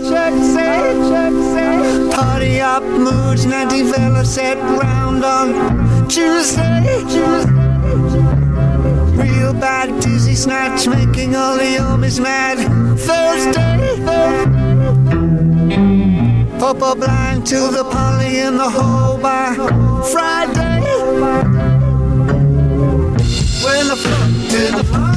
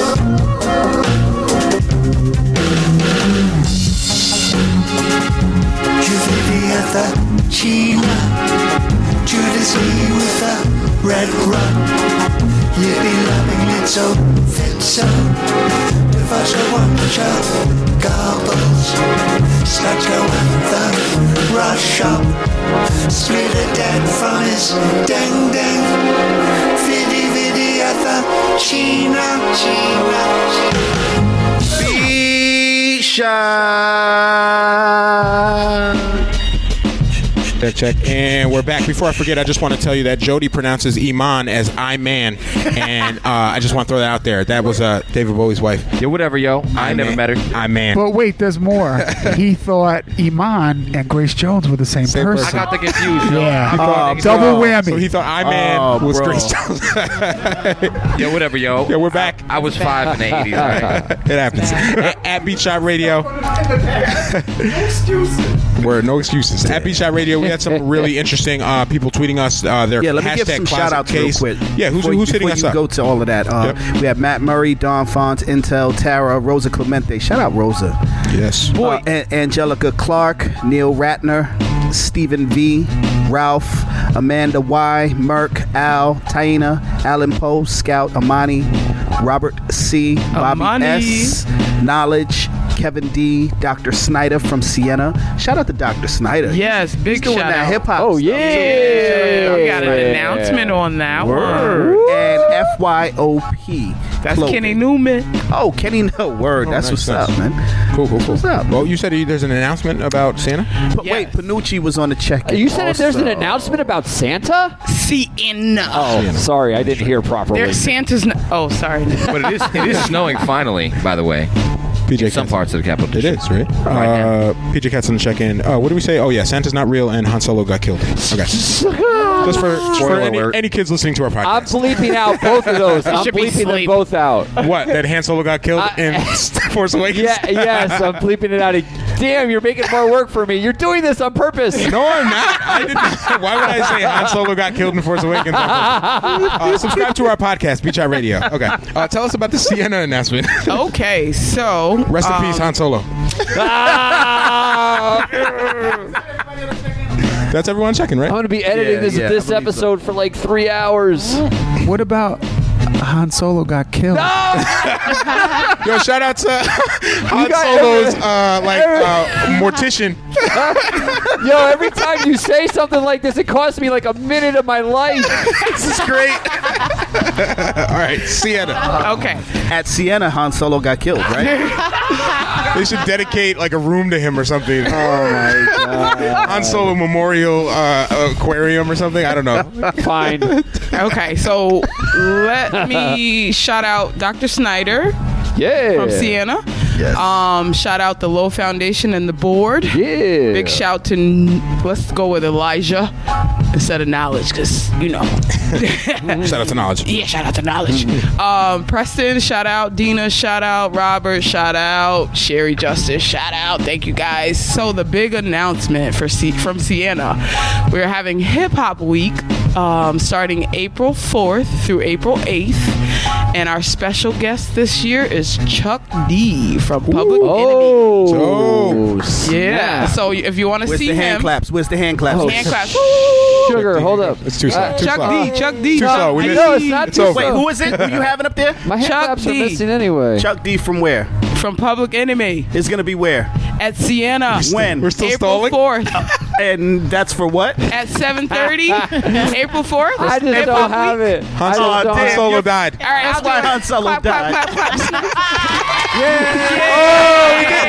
Right on time. That's DJ Nate the Great. For those of you guys wondering, right on time. Those cues. Yo, that's Once good. I have um, the flyers and information from Dr. Snyder, I'll be sharing it online, sharing it online at my Facebook page, Gwendolyn Awesome. Impales. Perfect. Um, you guys should come out. It's a free event for the community. Yeah. Uh, we're gonna try to round up some of these talented gentlemen here. There, you had me. You had me at Queen Chuck over D. here. You had me at Chuck Um, D. Word. Y'all missed Grandmaster Flash last year or what? Yeah, I missed it. Oh, that was wrong. Yeah, yeah, I was there. I was there. I was there. Yeah. So uh, you mentioned uh, knowledge earlier. He's actually uh, on a check-in. He was supposed to be here tonight, but he had to leave town, unfortunately. And when I was coming up with like some of the topics to talk about tonight, uh, I kind of I, I always bust his chops on some of our like different ideological differences, like on the Hotep stuff.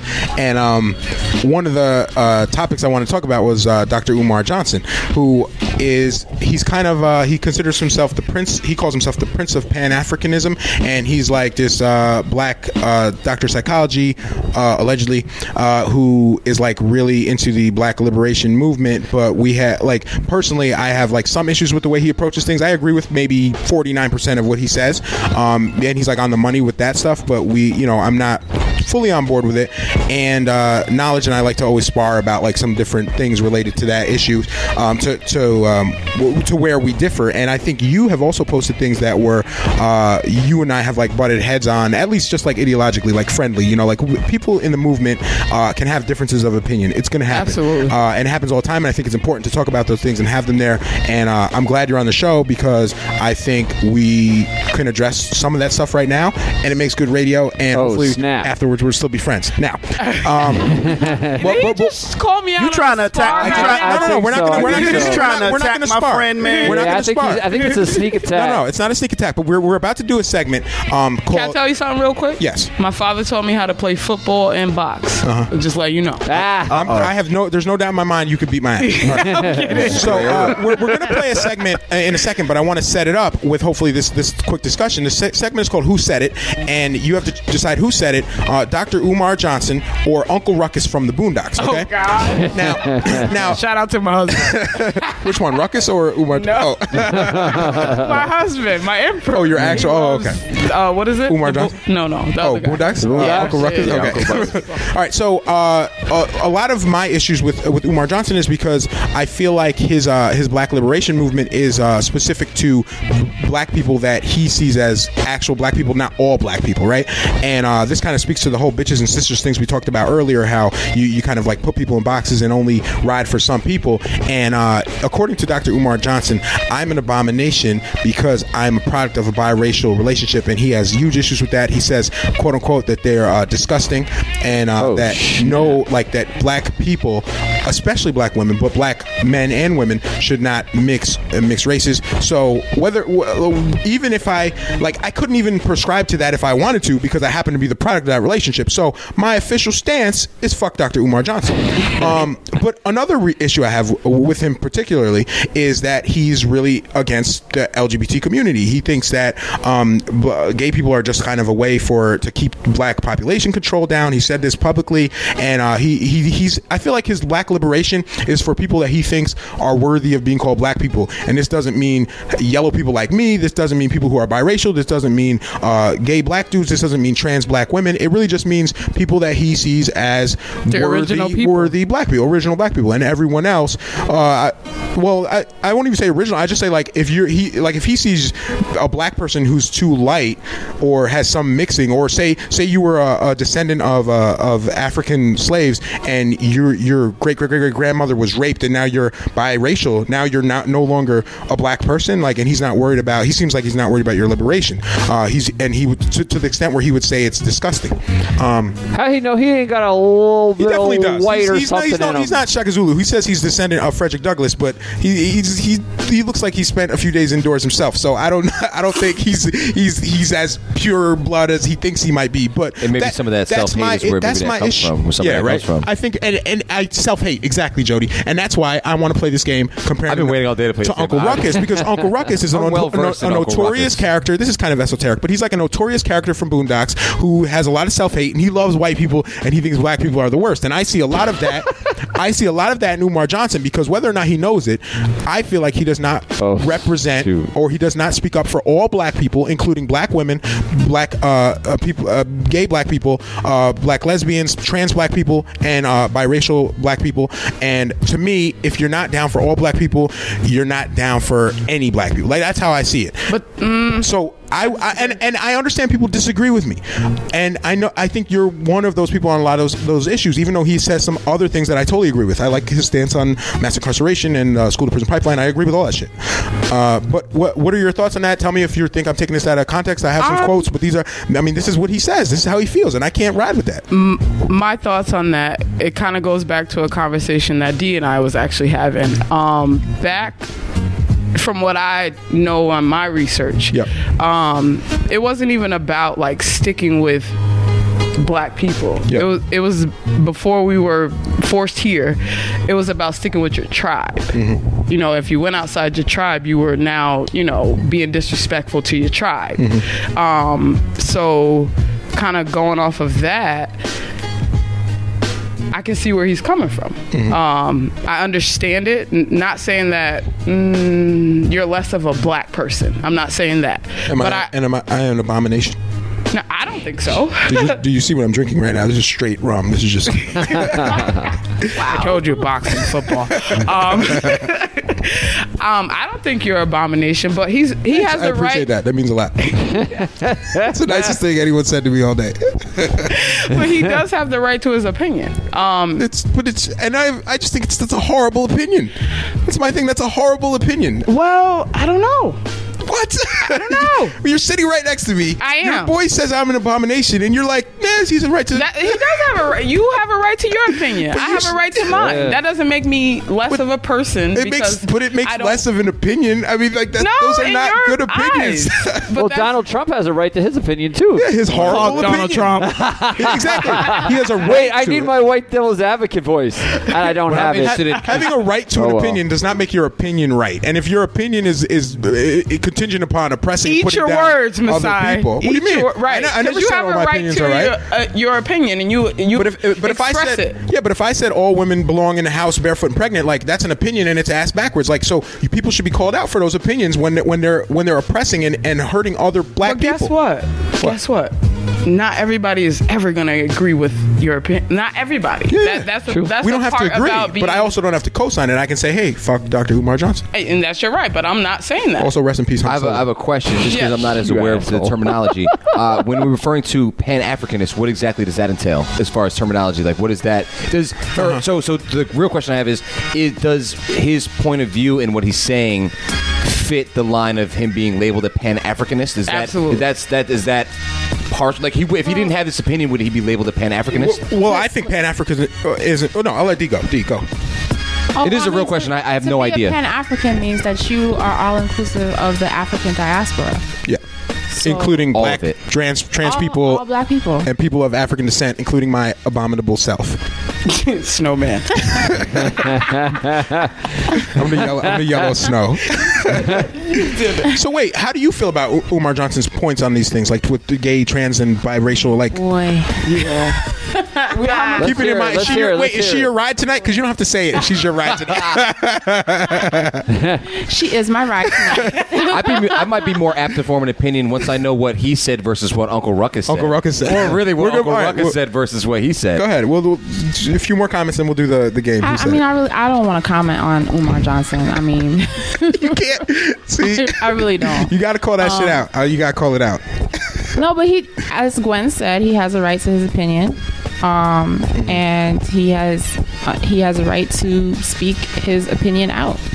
Um, people in general, um, and not just for him, but in general, people should be able to challenge what he says, and he can he can defend what he's saying, or he can modify what he's saying. I mean, that is is is sparking a conversation, you know, and sometimes you have to um, say things that are are maybe offensive to some people in order to at least have the conversation. Mm-hmm. Okay, I, that's totally valid. I, I uh, totally support his right to be wrong. Um, and I think I think conversations are important, but I, I also remember we used to have conversations about whether or not you could own a guy. Like that was a conversation we had to have. You know, some some conversations are stupid, and but I guess we got to have them to get But past I mean, it. it's you know? necessary. Who had those conversations? Not us, but white people. People, Oh, yeah. So th- there have been some stupid I ass got what he was conversations. saying. Like we had we had to have a conversation about we had to have a conversation. I did not. I did not participate in those conversations. Damn. I mean, at the same time, like I don't. I. But I- Han Solo I died, though. That, I think that everyone is a person first. Yes. People are people first. People are human first, and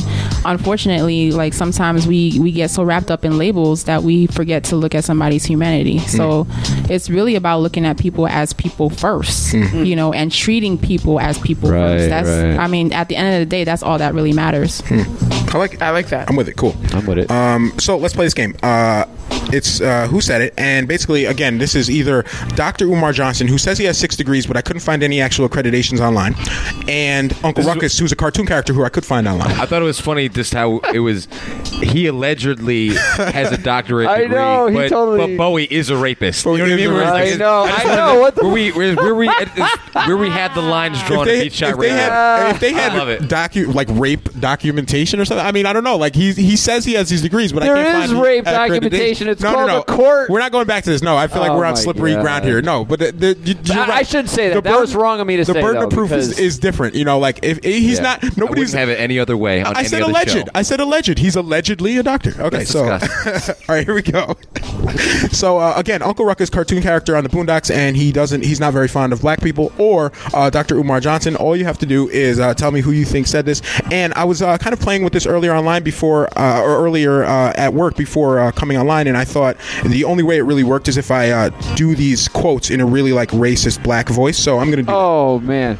Uh, uh, Wait, mind- maybe it'd be funnier if I did it. No, absolutely not. keep in mind. Uh, I'm just kidding. I'm if, just it, if it helps, I'm black, but not. I'm not black enough, according to Umar Johnson. Uh, so, uh, all right, here we go. First Your quote. beige. Here's the first quote. uh, I have studied a variety of wild animals, and the African male is by far the most savagely cunning. Who said this? Uh, Uncle Ruckus or Umar Johnson? Ruckus. Go around the room. D. I'm sorry. I have studied a variety of wild animals, and the African male is by far the most savagely cunning. I'm trying to. I don't know. I'm. This is like a. Oh, is that too British? All right. I'll, It's like Leo in in uh, in Django is what it sounds like. I'm trying to do like older black guy. I don't know. All right. Older Southern black dude. That's not. Uncle. Okay. What do you got? Okay. Ruckus. Uh, I have no clue. You, I have not. I don't know who either of these people are. Umar Look Johnson loves black men and not, but not if you're gay or. Okay. I, no, I, I'm taking myself out of this game. I have no clue. I have no clue. I'm gonna I'm gonna say this one is uh, is uh, is the doctor, not Uncle Ruckus, because Uncle Ruckus doesn't strike me as the type of dude who studies in general. Point. Okay. Um, most of you guys were right. That was Uncle Ruckus. Okay, let's keep this going. Um, Sorry, Jody. black fraternity should have faith an in Uncle Ruckus. black But you fraternity. Han Solo. God died, damn though, it. right? He did die. All right, again, this is uh, who said it? Uh, Dr. Umar Johnson, uh, quote unquote Dr. Umar Johnson, or uh, Uncle Ruckus from the Boondocks. Black fraternity should have an African name. I got a black fraternity for you. It's called Prison Jail Fi Jail. who said this? Dr. Umar or Uncle Ruckus? Well, I don't know. I kind of feel like That's that's Sounds the like point. the first that's the point. Keep in mind, Uncle Ruckus also hates black people. The first half sounds like Umar. Uh-huh. Black fraternity should have an African name. I got a black fraternity for you. It's called Prison Jail Fi Jail. I'm, I'm gonna go with Dr. Umar. Umar, okay. I'm going with Ruckus. Ruckus. Wait, I, I'm going to go with Ruckus. I'm going to I'm going to chime in on this one. I'm gonna go with Umar. Umar, okay. I feel like the more comfortable you get in the voice, I'm Yeah, gonna yeah. be swayed You'll be more swayed one way more? or another. Yeah, it only I think works I'm if gonna I have go- this voice. I would say Ruckus, Okay, Uncle. you're saying Ruckus. Okay, and I just want to reiterate: the point of this game is that we know Uncle Ruckus hates black people, and I'm trying to demonstrate that so does Umar Johnson. Uh, this this was uh, actually Uncle Ruckus, but I like that. I like that you guys thought it was Umar Johnson because he also hates black people. You should know that. Um, See how this game works? Your opinion. uh, here's the next one. Uh, who said it? Uncle Ruckus, Umar Johnson. Uh, I refer to ADHD as "ain't no daddy at home" disorder. That's, said def- that? that's definitely Umar Uncle Johnson. Ruckus? Ruckus. Or Umar Johnson. Ruckus. Ruckus. Ruckus. Johnson. I'm out. I'm out. Eight. Umar. Johnson. I don't even feel comfortable playing in this. Don't game. play, Nate. Okay. So, when, all right. Uh, when and D said Ruckus, it was actually Umar Johnson, um, who also hates black people. Uh, so I thought that was interesting to point out. Is it? Oh my Yeah, god. I got I got all three right. I'll bleep. I'll bleep that out every time. Every time he says it, I'll bleep that out. His last name is it's it's, it's Doctor in quotes Umar Johnson. Okay. Oh my god. Yeah, man, I said I'm in. Masai going in. I really, I really have issues with this guy. You know, what's I take it personally. Uh, one because I'm an abomination, but also because Well, I when- don't blame saying you. I don't blame when- you. when- Listen, when I You know what? let me make a statement real quick. You can't. It's not what people call you; it's mouth, what you answer No, to. I can't. So, if he's saying you're an abomination and you're saying I'm an abomination, then you're Yeah. answering to that. You're accepting that. You don't have to accept. no, no, no, I'm mocking him on the radio. Oh, that's what. No, that's. Oh, I'm sorry. That's what I was trying to convey. I'm trying to mock him because It's I, not the confliction part, and and correct me Yeah. if I'm wrong. That that you said that you agree with 50 percent Yeah. of what he's saying, But and the- you to me- potentially want to believe in the other 50 percent, but there's a huge, he's- there's something you got to he's go wrong. or that What he's is the fifty percent that you believe? The uh, I, I mentioned uh, I agree with some of his stances on uh, mass incarceration and the school to prison pipeline, but I also teach a youth class called the Fly Right Hip Hop Society, and I know that we have gay and trans students in there who are black, and I know that Umar Johnson thinks that they are a uh, conspiracy to stop black people from reproducing, and I see them as human beings and children, and I don't like that his liberation movement does not include them, and that's why I take issue with a lot of his sentiment because I think it's damaging, it's problematic, it's hurtful, it's triggering, and for him to say those things and call these people uh, ploys and abominations, or like to me, that's really exclusive to the black movement. I'm for all black people moving forward, except for Dr. Johnson, and uh, I think it's I think you can't just separate you can't separate people like that and say you're not black enough or you're you're an agent of white supremacy. Oh, white people made you gay. Like th- these are types of things that he said, and to me, it's like how can you ignore all these like black folks because they they're not the black folk that you like. Th- that's how I see it. I think of like the kids I work with and the people in my family and my my own self. Like that's how that's how I have to see it, and I I want him like I, I agree with a lot of his message, but I just want it to be more inclusive. That's all I'm saying. That's why I'm kind of being a jerk about it. But I really see it. But I, I think that's I problematic. You know, I, I'm not I'm not like trying to be a jerk, but I, I think it's problematic. Um, so let's continue this. Uh, this is uh, who said it? Uh, Umar Johnson or Uncle Ruckus? Let's see. Uh, this is uh, a gay grandson. I can't imagine anything worse than that. Who said this? Umar Johnson or Uncle Ruckus from the Boondocks? Uncle Ruckus. Both. Uh, U- Umar Johnson. Hmm. That sounds like something Umar would say. That was actually that was Uncle Ruckus. Umar Ruckus. You're right. Umar Ruckus. We'll, we'll only do two more of these because I, I think the point is the point is out there. But the, the stuff is the, the worst part of this segment for me was having to listen to Umar Johnson's lectures, and I listened to a lot of them. And there were points when I was listening, and I was just like, I can't Uncle believe, Ruckus. like I can't believe you're saying this stuff. Like I, all I can imagine is like the kids, young black kids sitting at home who are like, okay, I'm gay, and this dude is saying I'm I ain't shit, like I'm nothing. You know, he his liberation isn't for me. So that the worst part of this whole thing for me was just not watching Boondocks. It was listening to the Umar Umar Johnson lectures. All right, this one this one uh, this one's an interesting one. Uh, see, women who love rough sex, I mean, those who scream more, secretly want to be beat on. Who said this? Uncle Ruckus or Umar Johnson? Oh, that's I really hope it was Uncle Doc- Ruckus. Dr. I hope. Nah, I like think this whole that's- segment's like, oh, I hope it was Uncle Ruckus. You wanted to be Oh, Uncle Ruckus. hope it was Yeah, I wanted to be Uncle Ruckus, but that Ruckus. was that was to be Doc- that was Uncle Dr. Ruckus. Umar I think I think that was Umar. I think that was Umar. Yeah, no, I did win. That's Umar Johnson, and and I got him all right. Can you- you did get every single one. That statement was okay. Women who like uh, rough sex, w- and I mean women who scream more, secretly want to be beat on. and Dr. Umar Johnson. Umar said Johnson that? said that, and he was talking about how um, uh, in in uh, re- relationships nowadays, w- women have unresolved issues if they want to uh, express themselves in like violent sex or like really out there sex, and that's uh, he was saying it was a pathology where if you have this internalized hatred, you would express that in in your sex acts, and that's why you would want rough sex. You'd want to be, you know, maybe choked or just being a rough stuff because you have this pathology where you hate yourself. And this, I mean, this is this is an actual quote of his. And I think a lot of my uh, issue with him is he there's like this misogynistic stuff, and he doesn't say this to like better people. I think he says it so that women can kind of or gay people, or whoever, could kind of change how they are. He wants them to fit into his view of what uh, being a black queen or woman is. norm. So he'll see yeah, it's social norm. So he'll say these things to try and shame you if you're like sexually expressive or God forbid scream during sex to like make you be more timid or more his idea of what a black queen should be. And uh, a lot, a lot of what he says is just really fucking out there. And um, it's hard for me to take the, the good that he says is also said by other people who don't say the bad. So that's why I, I'd rather skip over Umar and go just go to someone else who I find more inclusive and more you know more holistic in their approach to it. That's all. Like he- it's like it's great that he's saying all this awesome stuff, but I can't just forget all this. This like who says that? Who says that? You know, not a cartoon character.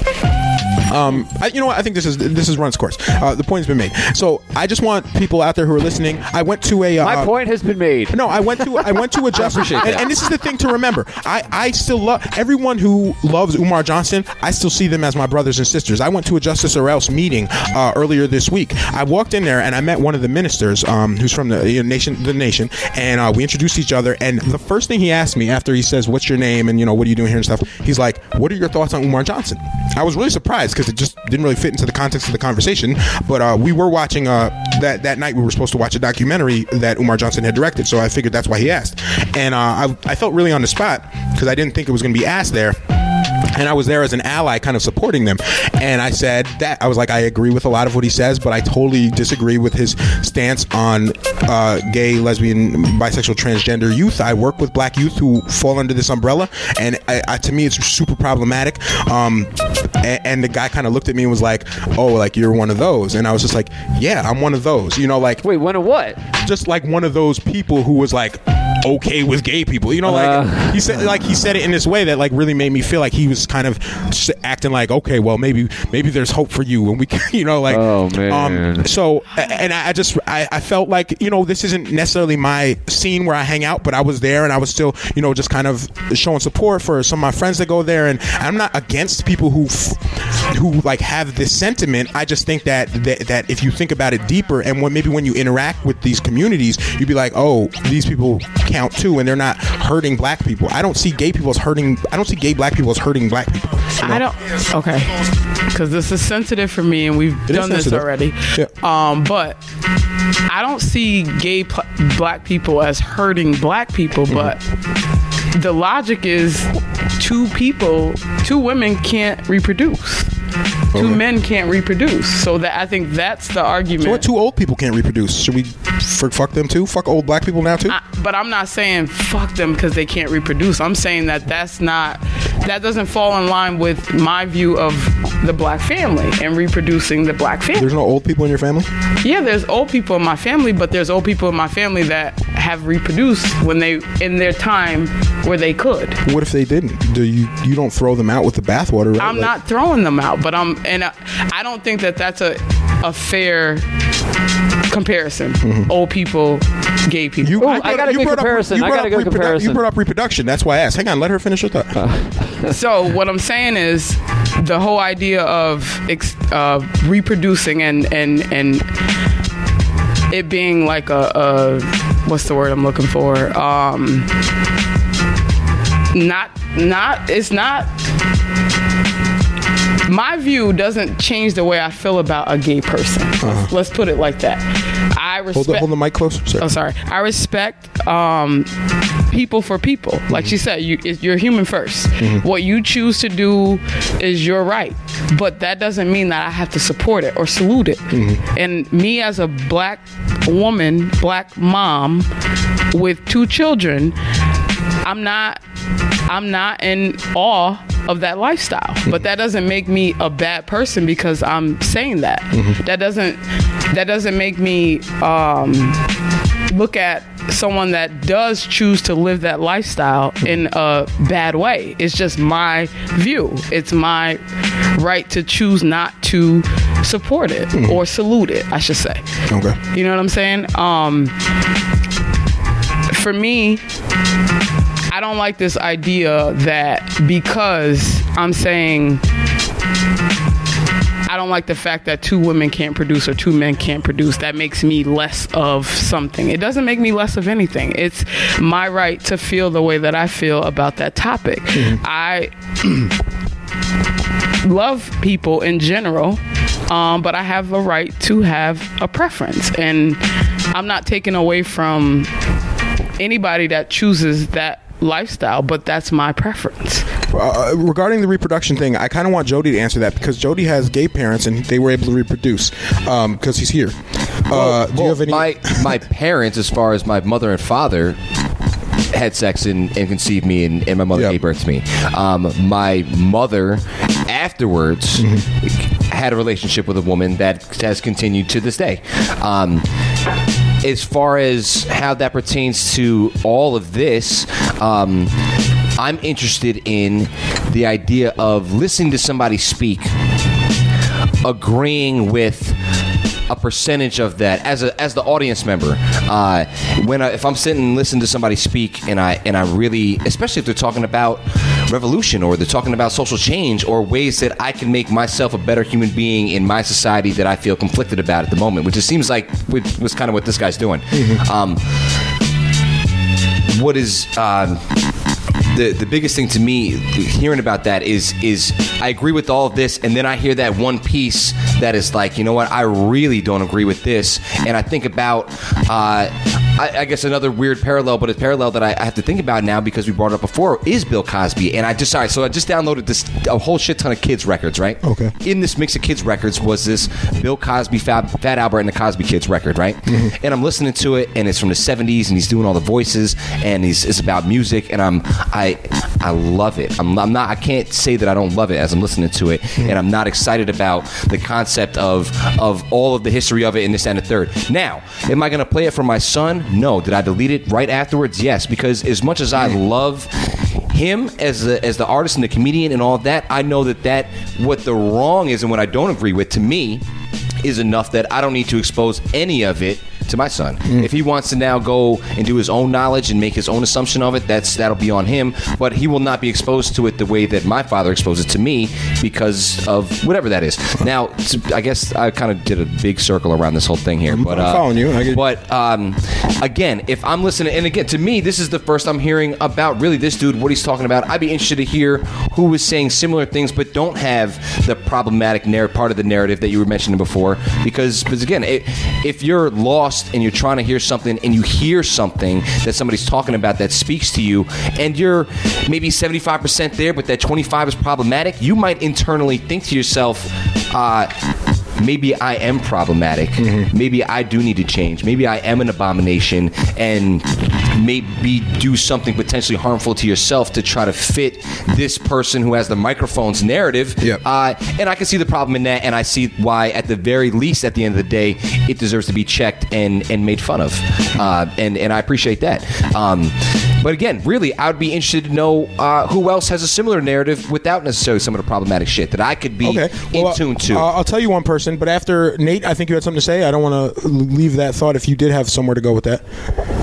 Oh man, that's so far gone. I don't far even gone. know where Okay, I'm cool. right now. Well, here's here's some pers- somebody who I think has a, a more uh, thorough view of this. Uh, Brittney Cooper, uh, aka Professor Crunk. She's a, a black feminist author, and I really respect everything that uh, she says. She's super inclusive, and I just say for anyone who's not familiar with her, if you're looking for uh, other people who have a more intersectional approach to, uh, approach to like black liberation, check her out. Her name's Brittney Coo- Cooper, Professor uh, uh, Crunk. I'm sorry, that's her Twitter handle. She goes by Professor Crunk, and uh, she recently wrote an article called "The Gun Crisis We Aren't Talking About: Black Women Are Under Attack and America Doesn't Care," and it was about uh, a recent study by the uh, Violence Policy Center, and excuse me, the study found that uh, black women are disproportionately impacted by fatal domestic violence. Uh, in 2013, black women were murdered by men uh, at a rate two and a half times higher than the rate white women were murdered by men, and 92% of the time, the the black woman knows the murderer. Excuse me. The reason that she did this uh, uh, this article, uh, and it's on Slate if you get a chance. Again, Professor Crunk was because she says that oftentimes the narrative about gun violence in this country and indeed violence in general excludes black women from the conversation, and that uh, we kind of tend to focus on these sensational instances of violence, uh, like what happened in Charleston and uh, San Bernardino, San Bernardino, and also obviously like the Mike Brown situations and and police murdering overwhelmingly black men, um, but we, we tend to look overlook gun violence that impacts women on a slower scale, but it's still the numbers are adding up. We're talking about every 19 hours, a black woman is killed by a man, usually with a gun. That's the number one way to do it. So um, she's like an intersectional black feminist where she wants to t- take some of these stats about gun violence because we, we're quick to lump them together, right? You know, like uh, so many hundred thousand people were killed by guns last year. But when we look at who's being killed, um, a lot of it is women. And who's doing the killing? It's almost all men. And when we look at the uh, the race breakdown, uh, black women are more than two and a half times likely uh, to be uh, killed by a gun. Uh, or to be uh, to be killed by a, a male, and usually that male is a, a partner, either an ex boyfriend, ex husband, current husband, or, or current uh, boyfriend. Uh, does that information, knowing that rate and how much higher it is than white women, uh, and, uh, and this is for Gwen and D, does that like surprise you, or uh, would it? It doesn't. Okay. No. Most women aren't surprised by this stuff, just like most black people aren't surprised when we hear about police violence against black people. Uh, what are your thoughts on that? Um, first is not surprising. Um, I think we can do that across the board on a lot of things. Um, as a black woman, I think that those type of things definitely need to have a, a louder voice. Um, I think a life is a life, though. Um, I think that we we as black women we go through a lot of different things that are overlooked. Um, a lot of our struggles are overlooked um, by ourselves, by men, um, by people, by society in general. We we are expected to be strong all the time, all the time. When there are lots of times where we just need someone to say, "Are you okay? Is there something that I can do to lighten your load?" When, you say that, and I, I like see this, like you're so sincere and the compassion in your heart. Like why why doesn't don't- don't you see how what like when we were talking about Umar Johnson, like how that could impact like trans women of color who also have these like really unique stories and they're disproportionately impacted by these things. And when somebody like him is saying, "Nah, you're like you're uh, the be- you're the enemy," like do you see how that could hurt? It, like I mean, I don't. I, I can see how a lot of the things that you mentioned can hurt, but I don't like. I don't think that. I don't like to compare, let's say, the black woman's struggle to the transgender woman's struggle. For for the first reason is this: I didn't choose to be a black woman. Mm-hmm. I I was birthed this way. And that's the point, though. Trans, trans and gay people are saying they, they're saying they're born this way. Like it's not like they chose like, oh, I think I'd like my life to be harder, and I'd like to triple the chance of me being murdered, and and eight times the chance of me committing suicide. I think I'll be trans today. They're not choosing that lifestyle. Like that's but who technically, they are. they are. They are choosing that. Well, no. They, they everybody They're not choosing their the- the- actions, but everybody chooses their actions, but they don't choose who they are. Mm. And so for for I disagree. I, my mom, when I was born, I was you born, didn't choose to be black. Exactly, and you didn't because choose to be it's straight, right? because it's in your because it's in your genome. It's not in. It wasn't created by. Look, you didn't have any control over it, right? You were born black, right? I personally believe, and I think that there's scientific evidence to believe that whether we're talking about um, gay or whether we're talking about transgender or whatever, this is part of the genome as well. It's not. Some, I disagree. But you just said you know you were born straight and and not trans. So why do you think I that? mean, not not all not all gay people think that they were born that way either. I'm not saying So, I all mean, of them. there's- Oh, well, of course. Some- there's, some say they of weren't. course, Yeah, of course. It's not, it's not 100%. There- yeah, there of is course. both born like this. There is the That's conversation that So some- why are you saying gay people can't be born like that? I'm not okay. Finish your thought. I don't think she said that, but That's what she's saying. You just said you didn't think people were born. You said it was a choice. It is. Okay, so continue, D. I'm just saying Uh-huh. that you know not all gay people think that they were born that way. I've I've had conversations with friends who are gay who say that it's a choice. I've also had conversations with friends who are gay who say that it's not a choice. So, I mean, it can go that conversation. We can be here all night having that conversation. Um, and I think the the people who are most equipped to even have that conversation are people who are, you know, who are themselves gay. Yeah. Right. Yeah. So, uh, so you're saying because some you're you're saying because some gay people or trans people um, may say that they weren't they weren't born that way. That the people that are, we're kind of like well, like we're not allowed to include them in the in the conversation. I, I guess I just don't understand no, because no. there's so many there's so many the overwhelming majority of people who are gay and transgender and even cisgender and straight say they were born that way. You know. I understand that. I'm just saying that there are some people who don't say that. Okay. You know, and I'm not equipped to have that conversation. I think I think the conversation, if we really want to have that conversation, we should invite some people who are gay Mhm. to really talk about it. Perfect. Because I totally agree with that. And we've done that numerous times on the show. And I think that's why I'm saying Dr. Umar Johnson is not qualified to be condemning and vilifying these people by saying that, uh, like, how are we going to speak on behalf of, uh, like, all gay and trans people and say, oh, they're choosing this lifestyle and all stuff? Like, if you're not living that, and my, I'd rather say, like, go to the go to the source. And the overwhelming majority would not agree with the with those type of sentiments. And that that's that's kind of what we're getting to. And I feel like we kind of agree on this this point to an extent. Like, we can't really be speaking for people and saying, oh, it's a choice if you've never gone through the that experience. That'd be like someone saying being straight is a choice, and you're saying, no, I'm sure I was born this way, and they're like, well, no, you chose to be straight. You're you're gay, but you chose to be straight. Like, how would that feel to you? You'd be like, no, I know my experience, and we well, need I'm to. going off of my my experiences with my gay friends. Uh-huh. None of them have said that they were born like that. They said that they chose that way. Um, they know, you know, maybe at a certain age, you know, a young age where they were, you know, questioning things or whatever.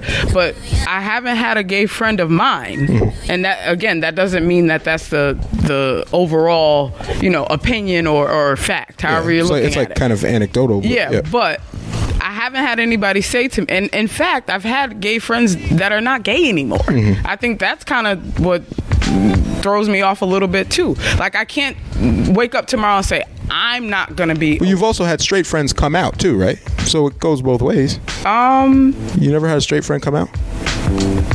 no, I've always. I mean, people come out. Like you know, people come out. Yeah, I know people come out, but I haven't had any person like my the, Okay. the friends that I have Mm-hmm.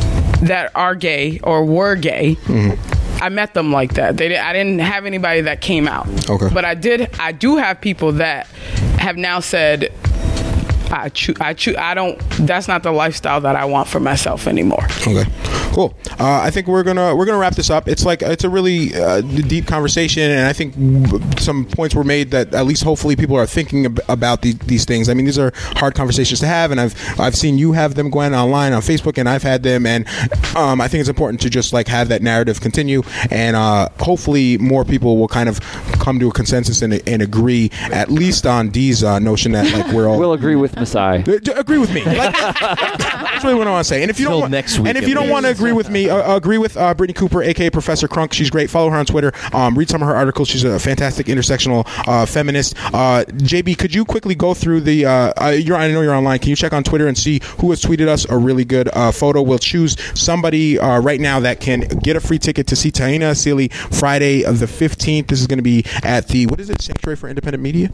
Sanctuary. For I said it right, right? Independent Media. Yes, uh, I got it. Uh, Sanctuary for Independent Media. It's it starts at eight o'clock. Uh, you can, uh, if you're following uh, Taina Asili on Twitter or Facebook, you can see information about that. We also tweeted out the uh, promo flyer earlier this week, and we'll, How, we'll how- put that how out about again. how about this? DJ True Master DJing, Amani is, and I'm performing. Uh, Tanisha, performing, so am I. Tanisha put up a picture of just one leg warmer, no match.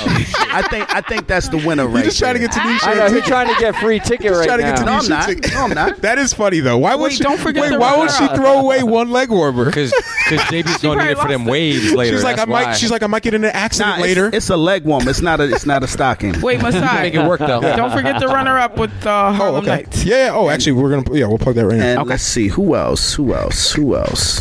Those leg warmer. One. One leg Just warmer. One, one of them. She could cut it in half and have two ankle warmers. Problem solved. She's disqualified. Yo, and It's you a know neck what? warmer. That's why. Yo, um, these pants. Wha- wha- you know what? While you're looking, Gwen, can you plug your event? You said you have another event coming. Yes, up. Maybe we- we can give away a ticket for this too. Yes. Um, so the Low Foundation is hosting uh, Harlem Nights Okay. at the Linda on February 6th. We're starting at 7 o'clock. Um, a portion of the proceeds is actually going to the Schuyler Flatts Burial Project. If you guys don't know about that, you guys should look that up. Flatts is spelled F L A T T S, and Schuyler is just like Schuyler all over Albany. Okay. Um, Schuyler, who owns slaves, by the way. Yes, and who Asterisks. the project Colonize is your world. Asterisk, exactly. Asterisk the like David project Bowie. is actually burying 14 slave remains. I heard that. Yeah, That's that's So, amazing. Our Harlem Nights event is actually going to um, help co- cover some of the overhead costs for that. You that. wore project. that once though. I was with Okay. you on stage when you wore that. so, True. that, uh, is there a uh, flyer out for that event, the Harlem Nights thing? Yes. Okay, cool. Can you uh, can you send it to me? I'll tweet that out too. I have a few things to tweet out. It'll be the Taina Asili event and also your Harlem Nights event. Um, that you don't. JB, let's get.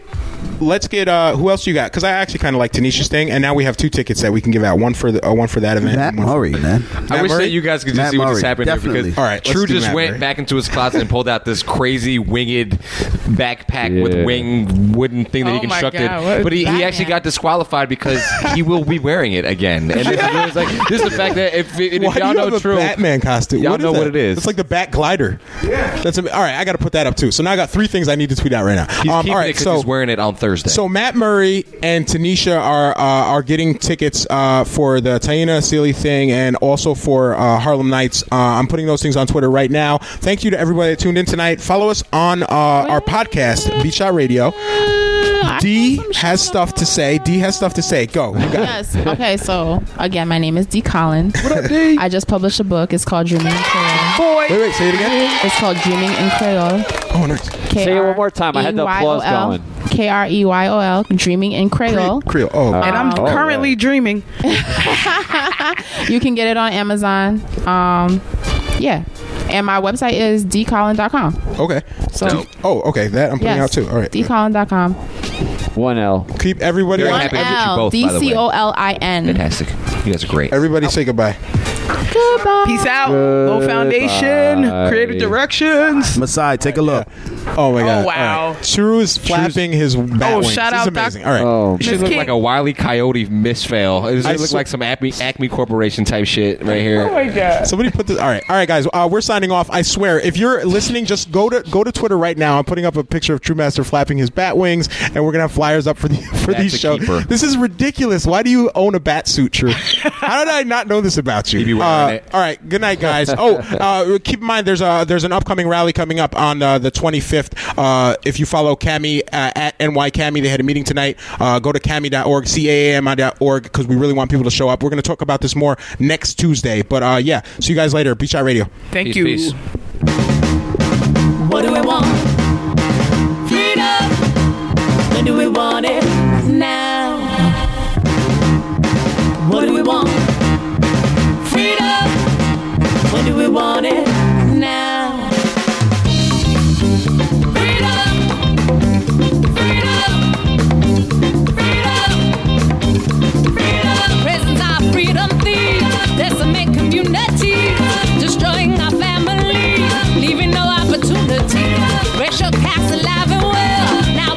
A criminal. And we're seen disposable. Millions stuck in America's head. Cannot even miss their fed. I take cages trillions fed. Say no money for children. Schools a pipeline to prison. Discriminate legally. Employment to vote.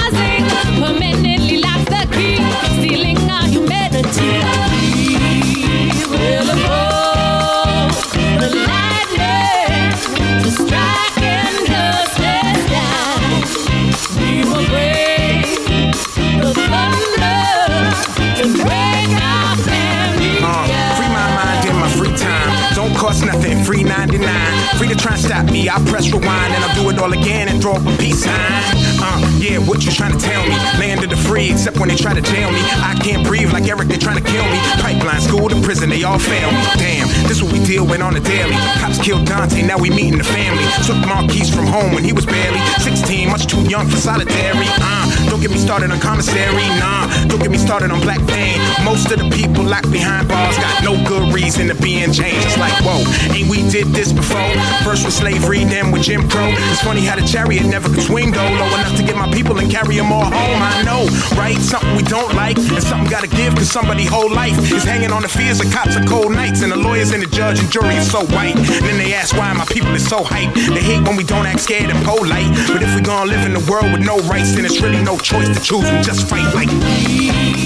will go the lightning to strike. We will bring the thunder to break our family out.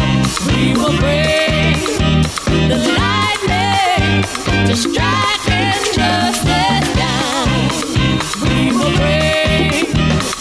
thunder to break